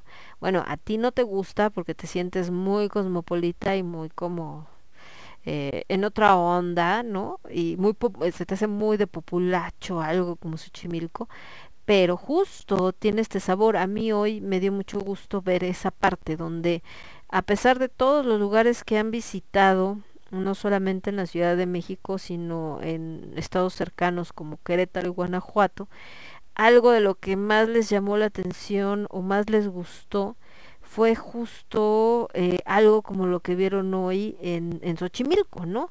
¿Por qué? Pues porque es algo completamente distinto, es algo que no ubicas, es algo que no tienes en, en otra en otra parte y que eh, y que vaya eh, no vas a volver a ver quizá en otras ciudades entonces eh, el darse cuenta de oye no qué impresionante que que, que esta gente que viene bailando y estos que vienen haciendo no sé qué tanto y estos que están haciendo tal o cual cosa y de repente ver cómo eh, pues eh, se vive, ¿no? Por ejemplo, también otra cosa que les llamó mucho la atención fue lo de mm, eh, eh, eh, lo de que hacen el baile este de los danzantes me- que hacen como bailes este, prehispánicos a la entrada del Museo de Antropología, donde incluso hacen limpias y todo, que por cierto me dio mucha risa porque había una chica que baila y baila padrísimo y todo, pero traía una vestimenta que parecía más dark que prehispánica, ¿no? Y entonces le digo, ya ves, para que ya también hay bailarines prehispánicos dark. Entonces, em, es eso, o sea, esta visión diferente, esta, esta visión de, por ejemplo, los voladores de Papantla, que últimamente estuvieron inmersos en este asunto de, de este idiota de Era de la Torre diciendo que, que a nadie le interesaban. Y ahorita verlos, a pesar de que no es tan alto ahí donde, esta que ocupan ahí donde está el Museo de Antropología, porque lo que está en Papantla es tres veces ese tamaño, pero como la gente, pues claro que le importa, claro que le interesa, claro que se impresiona, eh, claro que le llama la atención, pero este surrealismo donde suben, hacen toda esta ceremonia, se dejan caer, aquí no se queda uno bailando hasta arriba, que normalmente lo que sucede en lugares como Papantla, porque este tronquito que usan ahí en antropología está muy delgadito, no se podría quedar alguien bailando arriba. Y entonces eh, el que normalmente se quedaría bailando arriba y tocando la flauta y el tamborcito, en este caso pues baja también con los demás, entonces pues viene amarrado y al mismo bien- tiempo viene tocando la flautita y el tamborcito y todo este show. y ya cuando llegan a nivel de piso, así como se baja, ¿no? Agarra su su como su reja donde vende qué pulseritas, que no sé qué, y aprovecha para pasar entre el público. Entonces es algo muy impactante porque es como, ay, güey, ¿por qué? Porque es una realidad, ¿no? Platicamos con la gente de Xochimilco, pues ellos viven del turismo, entonces este año de pandemia pues les dio en la torre. Ahora, hay otra parte ahí que también eh, puedes visitar cuando haces el recorrido de tres horas, que es bajarte a donde están los viveros y donde están los heptarios o serpentarios o ajol- ajolotarios o como le quieran llamar, que tienen diversos animales. No es uno, hay varios, yo no sabía. Porque te dicen y tú piensas que es uno solo, ¿no? De pueden bajar al vivero y tú, ah, ok, pero no, no es un vivero, son un montón a lo largo de todos los canales. Pero bueno, nosotros nos bajamos en el primero, gracias, bye, ¿no? Entonces ahí eh, hay un pequeño lugarcito donde están las serpientes y otras criaturas. De hecho, me tomaron una foto con de esta boa que es así como amarilla, gigantesca, que como pesa la hija del mal. Me la pusieron así en el cuello y yo, ay, cabrón, no, sí pesa. Y otra más chiquita que también cargué, ya para agarrar, por ejemplo, al lagarto y esas cosas y me dio más cosita, la neta, esas ya no los cargué. Pero a las boas sí, me encantan. Me, me encantan esos animales, las serpientes me, me fascinan. Y em, está también este sentimiento agridulce, pensando en mis amigos animalistas, decían, "No, hombre, si estuvieran aquí, ven esto, van a decir, ¿cómo los tienen encerrados ahí, pobres animales, ¿verdad? Pero también ver, eh, por ejemplo, el guía, el cariño que les tiene, el cuidado con el que los toma, con el que los agarra, con el que les platica, y que decía, una de ellas tiene unas lesiones, la, la boa que es eh, como anaranjada, bueno, amarilla. Y entonces mi mamá le preguntaba que por qué estaba lastimada y decía que cuando fue el temblor, como ellas tienen eh, un sistema de, de calefacción en cada una de sus peceras, eh, cuando el temblor se, se desconectó todo lo eléctrico, obviamente, y entonces eh, se apagaron esos focos y a la serpiente le dio neumonía, porque también se enferman, claro. Entonces, como le dio neumonía, le tuvieron que poner una medicina de una sola dosis para poderla ayudar, porque si no ya no puede respirar y se puede morir. Pero esa medicina, pues como es muy fuerte, también le causó unas lesiones en la piel. Entonces, eh, y decía este chico que, que ahí en Xochimilco se sienten tan fuertes los temblores que todo el mundo estaba pues obviamente muy espantado y demás, pero que él lo único que pensaba era en correr justo a este lugar porque pues, estaba preocupado qué había pasado con, con los animalitos, ¿no? Entonces hay una de estos como rango, que es el- la salamandra esta que se le mueven los ojos como para todos lados así de vista periférica, qué chistoso está ese animalito, no manchen. Me moría de la risa, qué simpático está. Entonces, eh, pues sí te cobran, no es, eh, mamá decía, es que está caro, bueno, Aldo me decía, es que está caro porque cobran 80 pesos por entrar, es un lugar chiquito. Decía, bueno, pues que también nos tienen que cuidar, o sea, comen, hay que ponerles lo de la luz, este, la plática que te dan y no te cobran aparte, no sé. Hay eh, una mezcla de sentimientos entre qué es caro, qué es barato, porque si bien no es como que te sobre el dinero, también entiendes que pues, es parte de lo que ellos viven con la pandemia. En verdad no me imagino qué hizo toda la gente de Xochimilco, pero debe haber estado bastante complicado, como en muchos otros lugares que viven del turismo. Entonces, eh, y otra es esto, México es tan inmenso, la Ciudad de México, ni siquiera, bueno, México es inmenso, pero la Ciudad de México es tan inmensa que dices cuántas cosas no dejamos de ver, no disfrutamos, justo porque pues no tenemos ni idea. Entonces, eh, no sé, vaya, es, es algo bastante, bastante complejo todo esto de la eh, Ciudad de México y todo lo que, lo que conlleva ser parte de ella. Entonces, eh, creo que tenemos que valorarlo un poco más. Y por otro lado, México también es un país muy grande, entonces platicábamos en cuestión de distancias, porque a ellos les sorprende mucho ver que hay tanto tráfico, que hay tanta gente, que hay tanto movimiento. Y eh, hoy que íbamos de regreso justo de Xochimilco hacia, hacia casa de mi mamá que vive en, eh, en Lomas Verdes, eh, justo eh, resulta ser que justo resulta que se hace más o menos como una hora sin tráfico. pero le decíamos, así como se hace una hora sin tráfico, te podrías llegar a hacer hasta tres horas con tráfico. Y entonces él decía, no manches, pues yo en ese tiempo hago tanto. Y después de ahí salió, eso, eso se había contado, de ahí salió que eh, cuánto se hace de un extremo a otro del país. Por ejemplo, uno de los puntos más lejanos de la Ciudad de México es por un lado Tijuana y por el otro Cancún. Entonces que a Cancún haces como unas dos horas y media, a Tijuana haces como unas tres horas y media. Entonces quiere decir que en total cruzar de punta a punta, o sea, de Tijuana a Cancún, vamos a decir, te echarías unas eh, tres y media, cuatro, cinco, unas seis horas. Y decías que yo en seis horas voy de Madrid prácticamente a, a Rusia. Entonces ahí también esta parte cuando fue lo de la pandemia que decían es que se murió tanta gente y es que está enferma tanta gente y en Francia no se enfermaron tantos, pues no carnal, Francia es el 10% del tamaño de, la, de toda la República Mexicana, entonces también no no estamos como que muy consciente, no estamos como que muy eh, tomando en cuenta realmente lo que representa un país como el nuestro, el tamaño que tiene, entonces eh, híjole, ¿qué les puedo decir?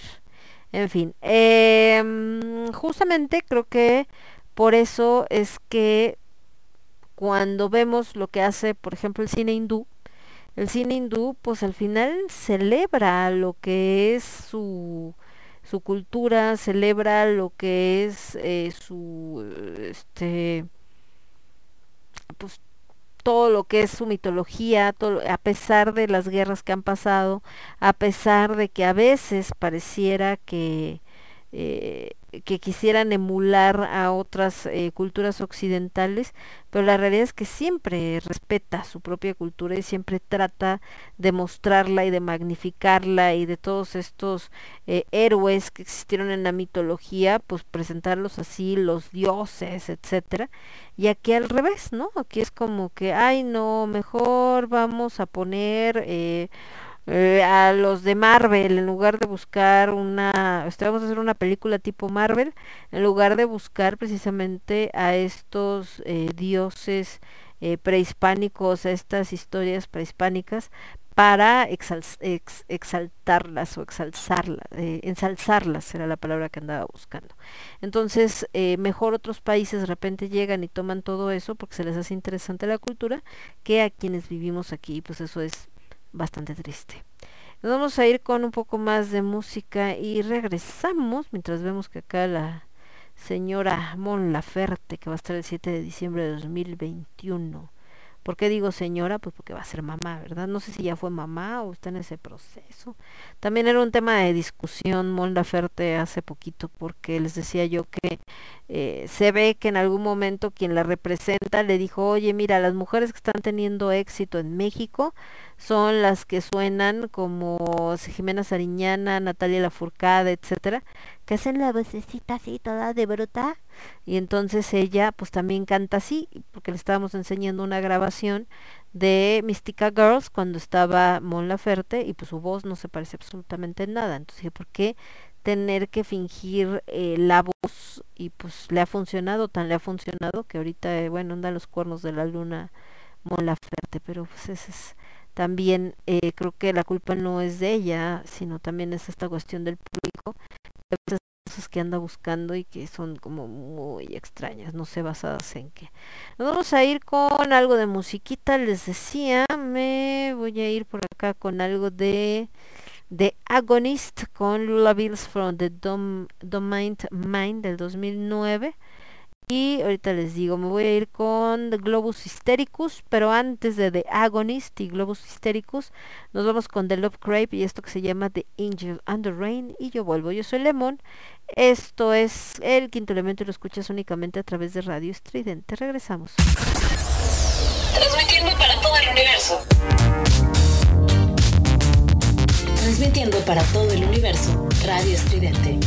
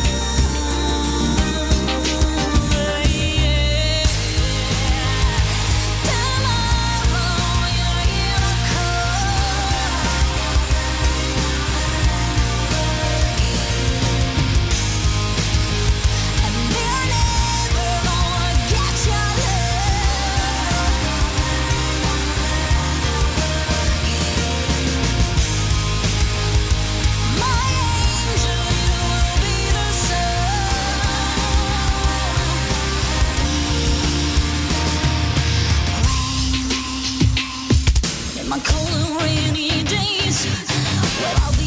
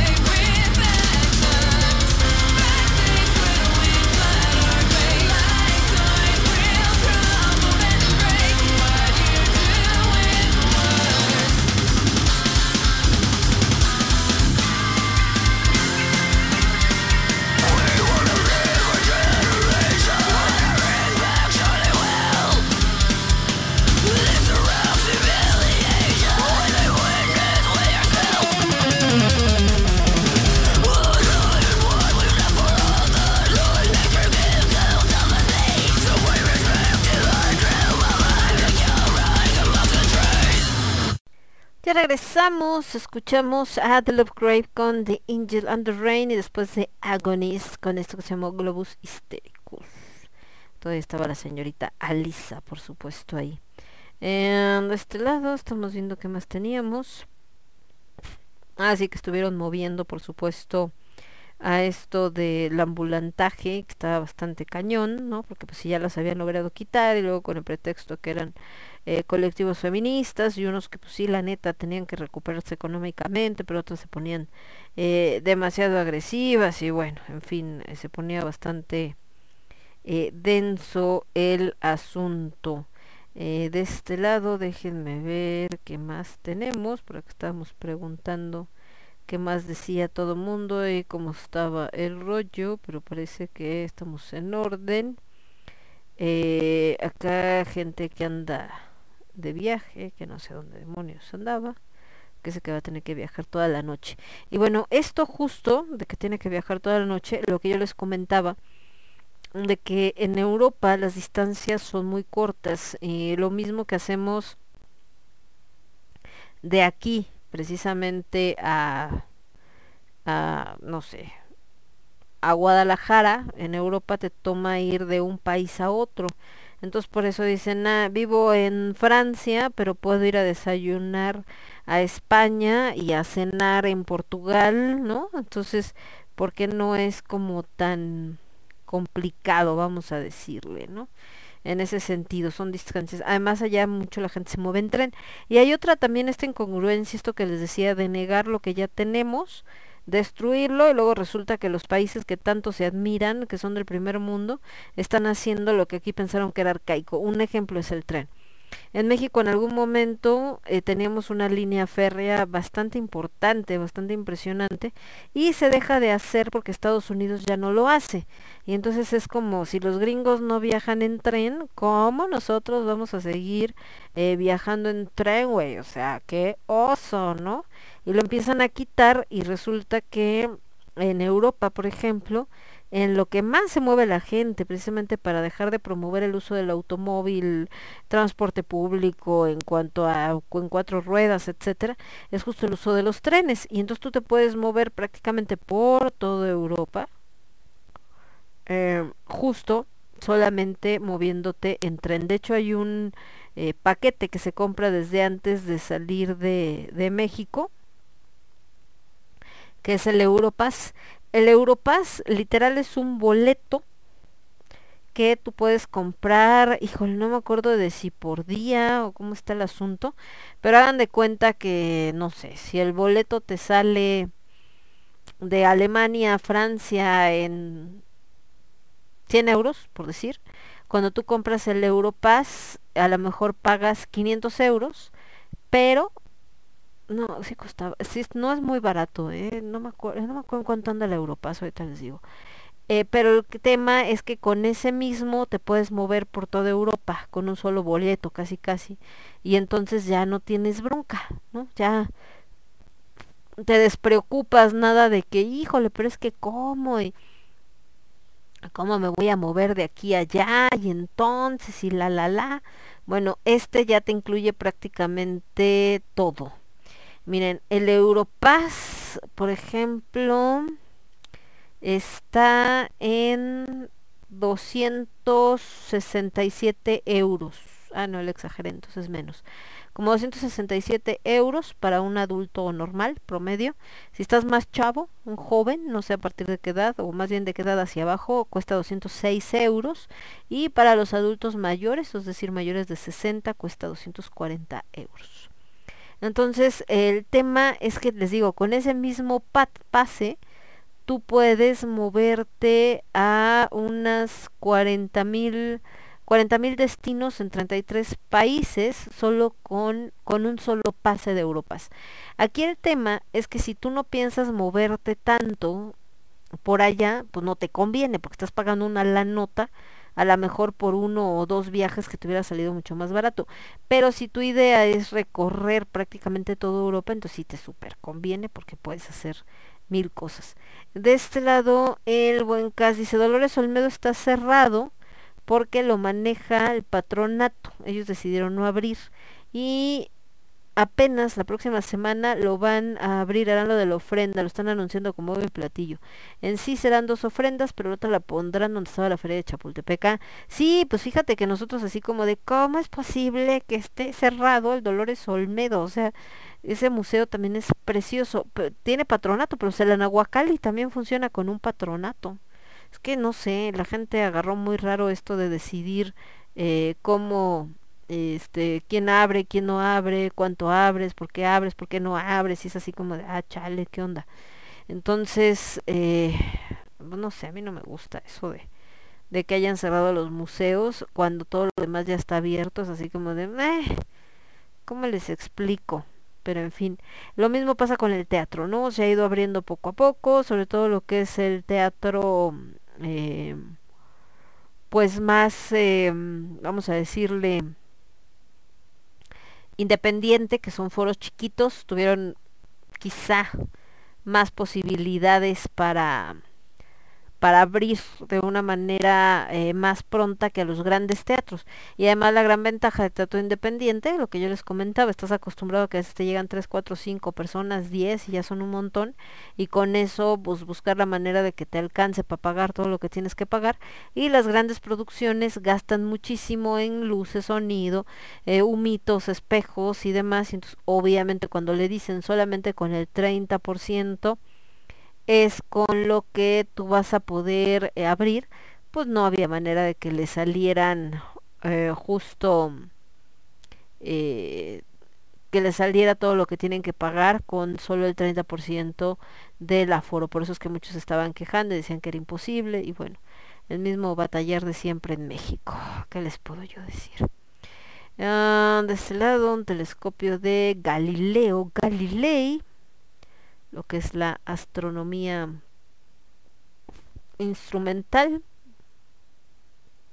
Ah, también chicos, por ejemplo, si el próximo fin de semana, 30 y 31 de octubre, andan libres, un gran evento también es el Festival de Terror, que es el de mm, que organiza Cats Producciones. Este se llama Festival Maldito Ajusco, Ciudad de México. Les digo que va a ser el fin de semana. Es decir, pueden acampar, está en el rancho San Miguel Ajusco. Y empieza el sábado a las 12 del día, termina a las 9 de la noche. Y luego el 31, el domingo, empieza a las 11 del día y termina a las 8 de la noche pero eh, lo que yo les comentaba, realmente te puedes quedar, ¿no? La dirección es en el kilómetro 15 de la carretera Picacho Ajusco, Tlalpan, sur de la Ciudad de México, Rancho San Miguel Ajusco. El boleto realmente pues está bastante barato, que son 250 pesos por día. Obviamente tiene cupo limitado. La parte de camping ya está agotada, es decir, ya está lleno donde van a poder poner tu tiendita de campaña, entonces prácticamente es que vayas el sábado a las 12, a las 9 termine, te vayas a tu casita y regreses al día siguiente a las 11 y te vayas a las 8 de la noche. A menos que encuentres hospedaje por ahí cerca para que no tengas que moverte tanto, por supuesto. Eh, en el caso de las medidas sanitarias, eh, pues ya saben que son las mismas de siempre que es el uso de cubrebocas, que es obligatorio durante todo el tiempo, aunque sea al aire libre, toma de temperatura al ingresar, el gel desinfectante, las caretas, pues si quieres, si no acá. En el caso de lo que es el programa de cada día, ahorita les digo de qué, qué va a haber, Eh, obviamente hay actividades alternas, cabaña de muñecas diabólicas, altar satanista, bosque vudú, fotografías con personajes. No ingresan mascotas, se puede ingresar adolescentes a partir de 15 años de edad, obviamente en compañía de un adulto. Viene otro acá donde viene el mapa y la información en WhatsApp que es 55 230 46 487. El correo eh, de contacto es contacto arroba talentocats con K y Z al final punto com y demás. Déjame ver acá si tengo lo de el programa. Acá está.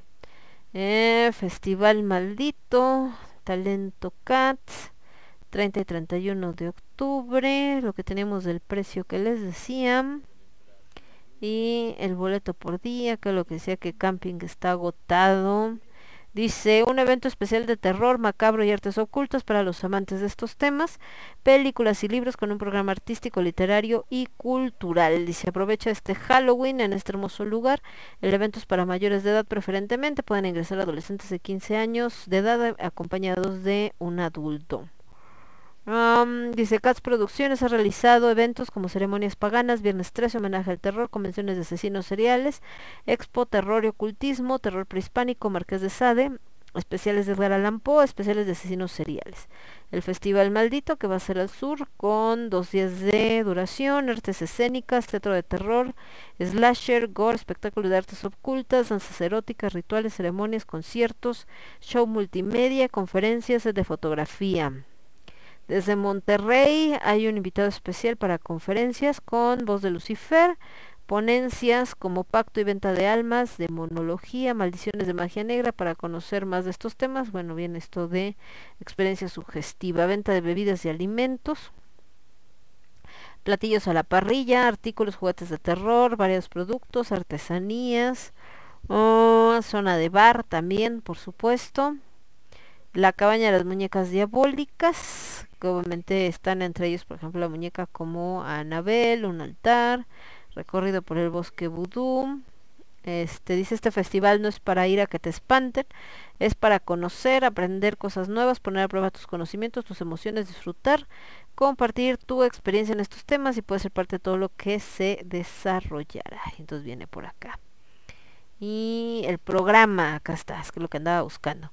El 30 de octubre, que les digo que empieza a las 12 del día, a las 12 y media, o sea, a las 12 es el ingreso, a las 12 y media, ceremonia de inauguración, Alistair Crowley, después viene literatura y cine de terror, conferencia de Carlos Camaleón, simpatía por el diablo, magia bizarra con Benji the Wolf, la casa de los mil cuerpos, circo negro de Bela Kinsky, el despertar de la bestia 666, conferencia La voz de Lucifer, Apocalipsis, el principio del fin, batalla Berserkers, eh, regresamos a las sombras, concierto de Black Aggie, Masacre en Texas, que es Teatro Talento Cats, Maldiciones de Magia Negra, es una conferencia con la voz de Lucifer, Las Confesiones del Diablo, Teatro Talento Cats, Show de Ánimas de Fuego con Piromaniáticos Performance, Gothic Kabbalah, que es el concierto de Va de Retro Satán, Leyendas de Terror Mexicano con Talento Cats, La Llorona, Terror Prehispánico Elements y Desde las Cenizas Show Multimedia y Terror Prehispánico. Y bueno, esto de las atracciones que ya les había comentado. El domingo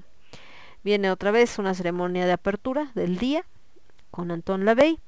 Eh, series y personajes de terror, conferencia de Carlos Camaleón o Aluka, magia bizarra de Benji the Wolf, circo macabro, circo negro de Bela Kinsky, demonología, conferencia de la voz de Lucifer, el ejército de las sombras, batalla Berserkers, DJ Violín Suspense con el Buena Metro que va a dar un concierto a las 3.30.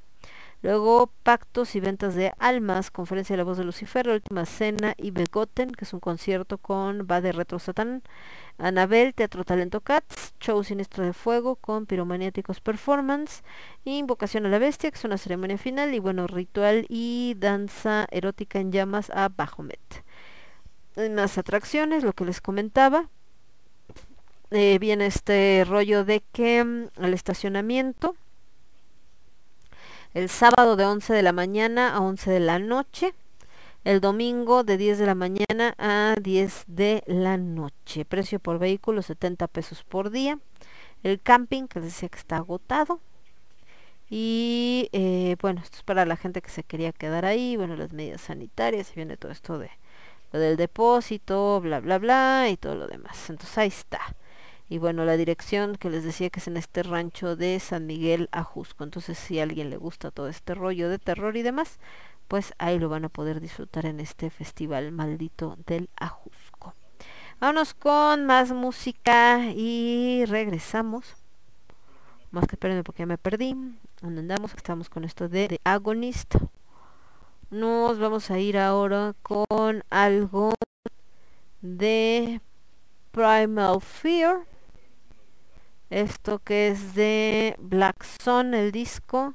La rola se llama Mind Control. Y después de los señores de Primal Fear, nos vamos a ir con algo clásico, con algo de Poison. De Poison vamos a poner que se llama eh, Talk Dear to Me. Pero como son muy cortitas estas rolas, vamos a buscar una tercera. Espérenme, acá estamos, aguántenme. Mientras acá creo que está Blade. Me parece. Creo que sí.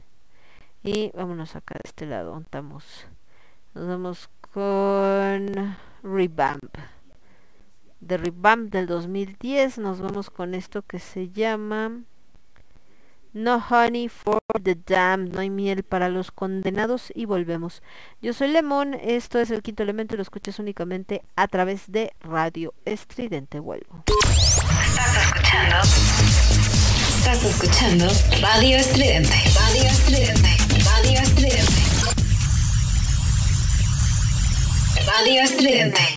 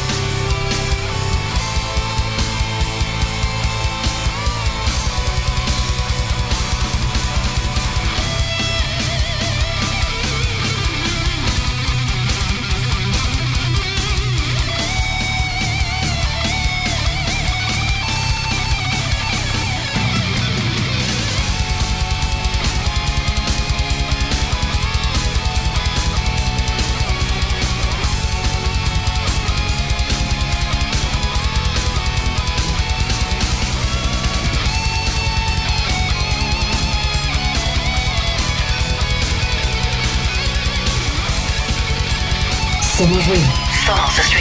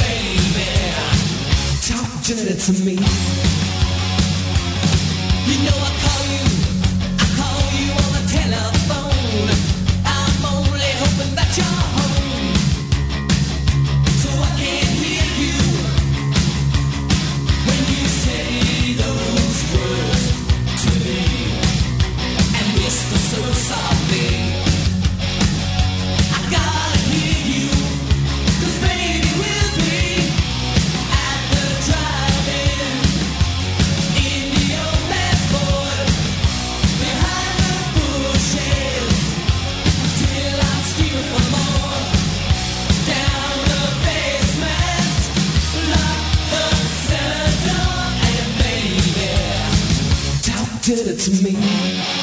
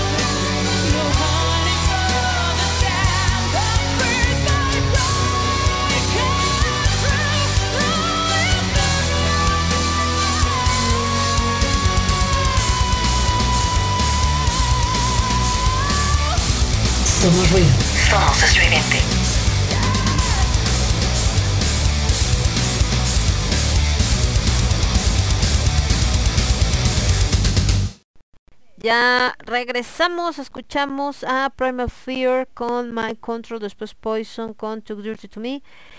Revamp con No Honey for the Damned. Es que estaban pasando, les decía, la de Blade. Y me decía algo que no sabía que había pasado con este con Wesley Snipes. Le digo que estuvo tres años en prisión por evasión de impuestos. ¿Qué tal? Que tuvo un chorro de hijos y además yo no sabía que se había convertido al Islam. Bueno, en fin. Entonces, eh, estábamos platicando, digamos que en conclusión, porque vamos cerrando el programa, este tema de que eh, México tiene muchísimos lugares que podemos visitar, pero creo que lo más importante es justo que los disfrutemos, que lo veamos como lo que son y que nuestro país tiene cosas que ningún otro país tiene que ofrecer y que nuestro país también eh, es realmente sorprendente y que tenemos que sentirnos orgullosos, no todo lo contrario, no verlo como si fuera una desventaja. Si bien hay ciertas cosas eh, al ser del tercer mundo que obviamente no deberían de ser, como esto que les comentaba, por ejemplo, que platicaban eh, los españoles de que eh, cómo era posible que el sueldo de un mesero eh, tenga que ser completado con una propina cuando el empresario que los contrata como meseros pues debería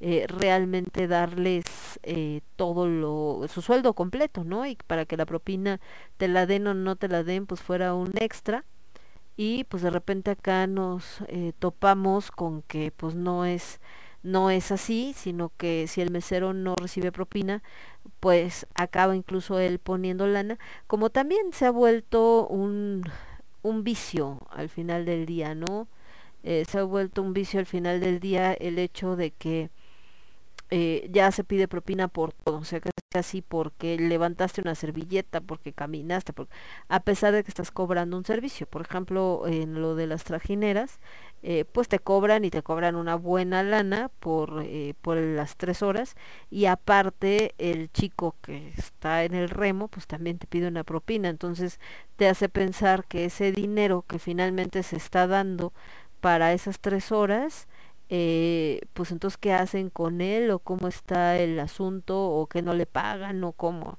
o simplemente es pues querer ganarse un extra más todo lo que le ganan a las bebidas a la comida a pues un montón de cosas. Entonces pues bueno esa es parte como de este de este tema.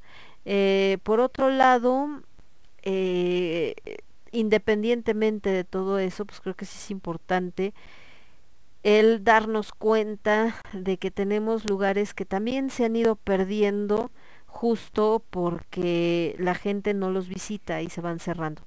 Platicaban, les decía ahora con la mesa redonda justo de la escena oscura y que decían que si tal lugar le falta, que si está mal en audio, que si tiene más acá, que si se podían arreglar ciertas cosas y todo esto.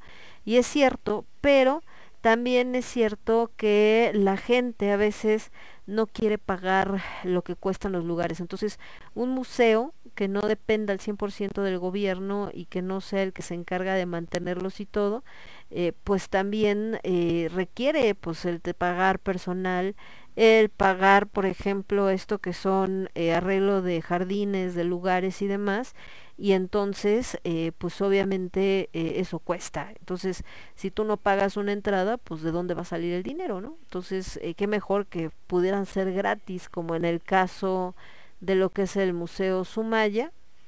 El Museo Sumaya es gratuito, pero pues porque tiene alguien como Carlos Slim, que tiene toda la lana del mundo, para poderlo mantener con sus otros negocios. Pero no todos los museos pues tienen esa ventaja. Incluso, por ejemplo, el, este museo de, eh, del, del niño, ¿no? Del toco, juego, aprendo, etcétera, a pesar de que tiene atrás a una gran empresa y un patronato como el de Bimbo, Marinela, Barcel, etcétera, pues resulta que, que de repente con la pandemia hizo hasta una campaña para recolectar fondos, que porque casi casi se estaba, estaba a punto de cerrar porque no tenía dinero. Que ahí también pues dices, oye, y entonces todo el dinero que genera Bimbo, ¿qué onda? ¿Cómo está el asunto? En cambio, les digo, hay otros museos que son gubernamentales, pero que pues también no son tan fáciles de, de mantener. Por otro lado, en esto que será lo del Día de Muertos, como bien decía Cas, que ya se están eh, montando ciertos altares, ya se está empezando con toda esta tradición que encontramos en diversos lugares y también ya están con lo del desfile del Día de Muertos 2021, que lo que les platicaba, así como esto de la Llorona versión Broadway, eh, pues eh, tenemos por otro lado este desfile de Día de Muertos que mucha gente espera, pero que se empezó a hacer a partir de que sale en la película de James Bond, cuando en México no se hacía un desfile de esa categoría. Y ahora todo el mundo de, ay, sí, vamos a verlo. Y eso sin contar ondas como Coco, que resulta que raíz de Coco, pues también todo mundo así como de, ay, yo quiero el Día de Muertos, lo máximo. Y si te da, si te da como el telele de que necesiten venir un extranjero a explicarte cómo son tus propias... Eh, tradiciones para que te interesen, o sea, sí es como de pena ajena, ¿verdad?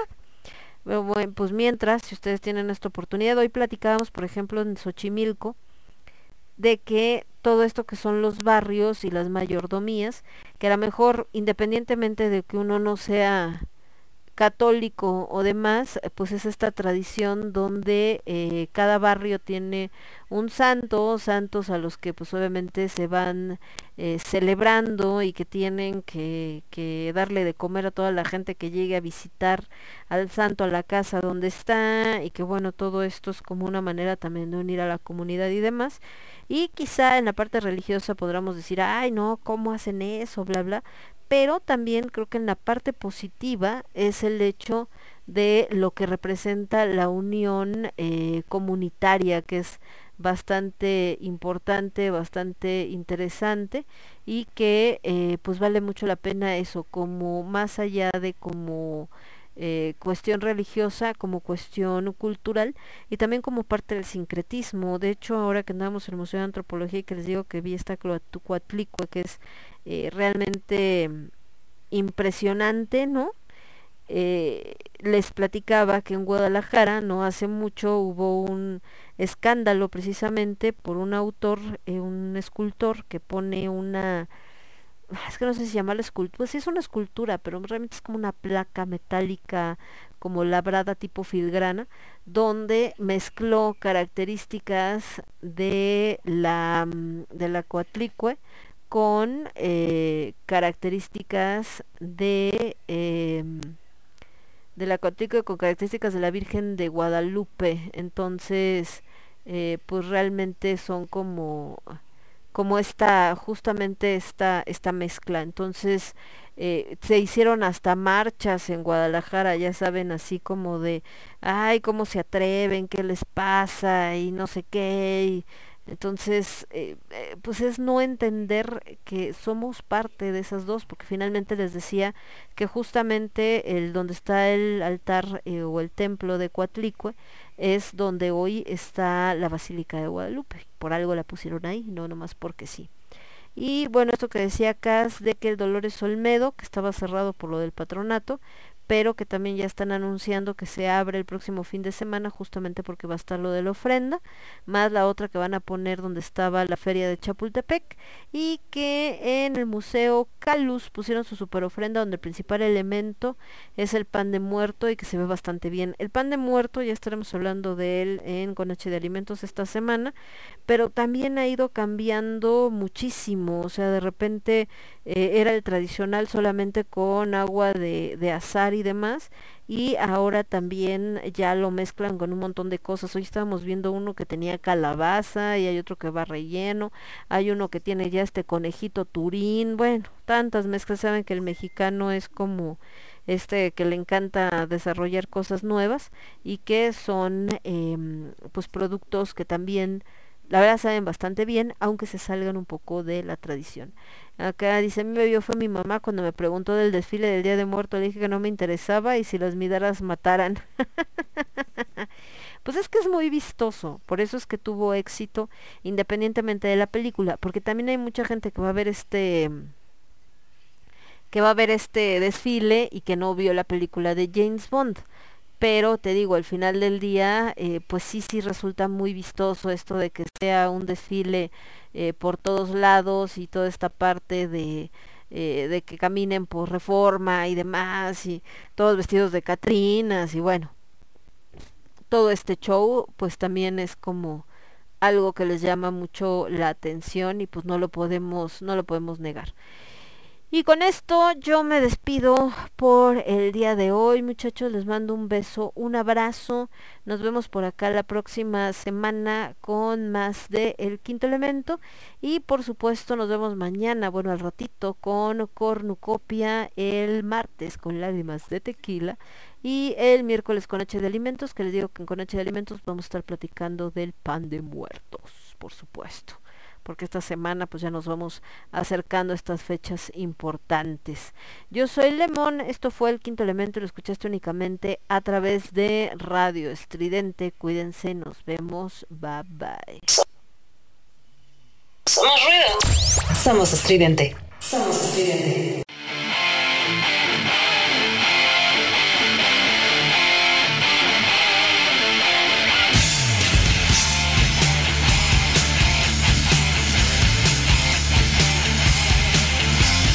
Somos ruido.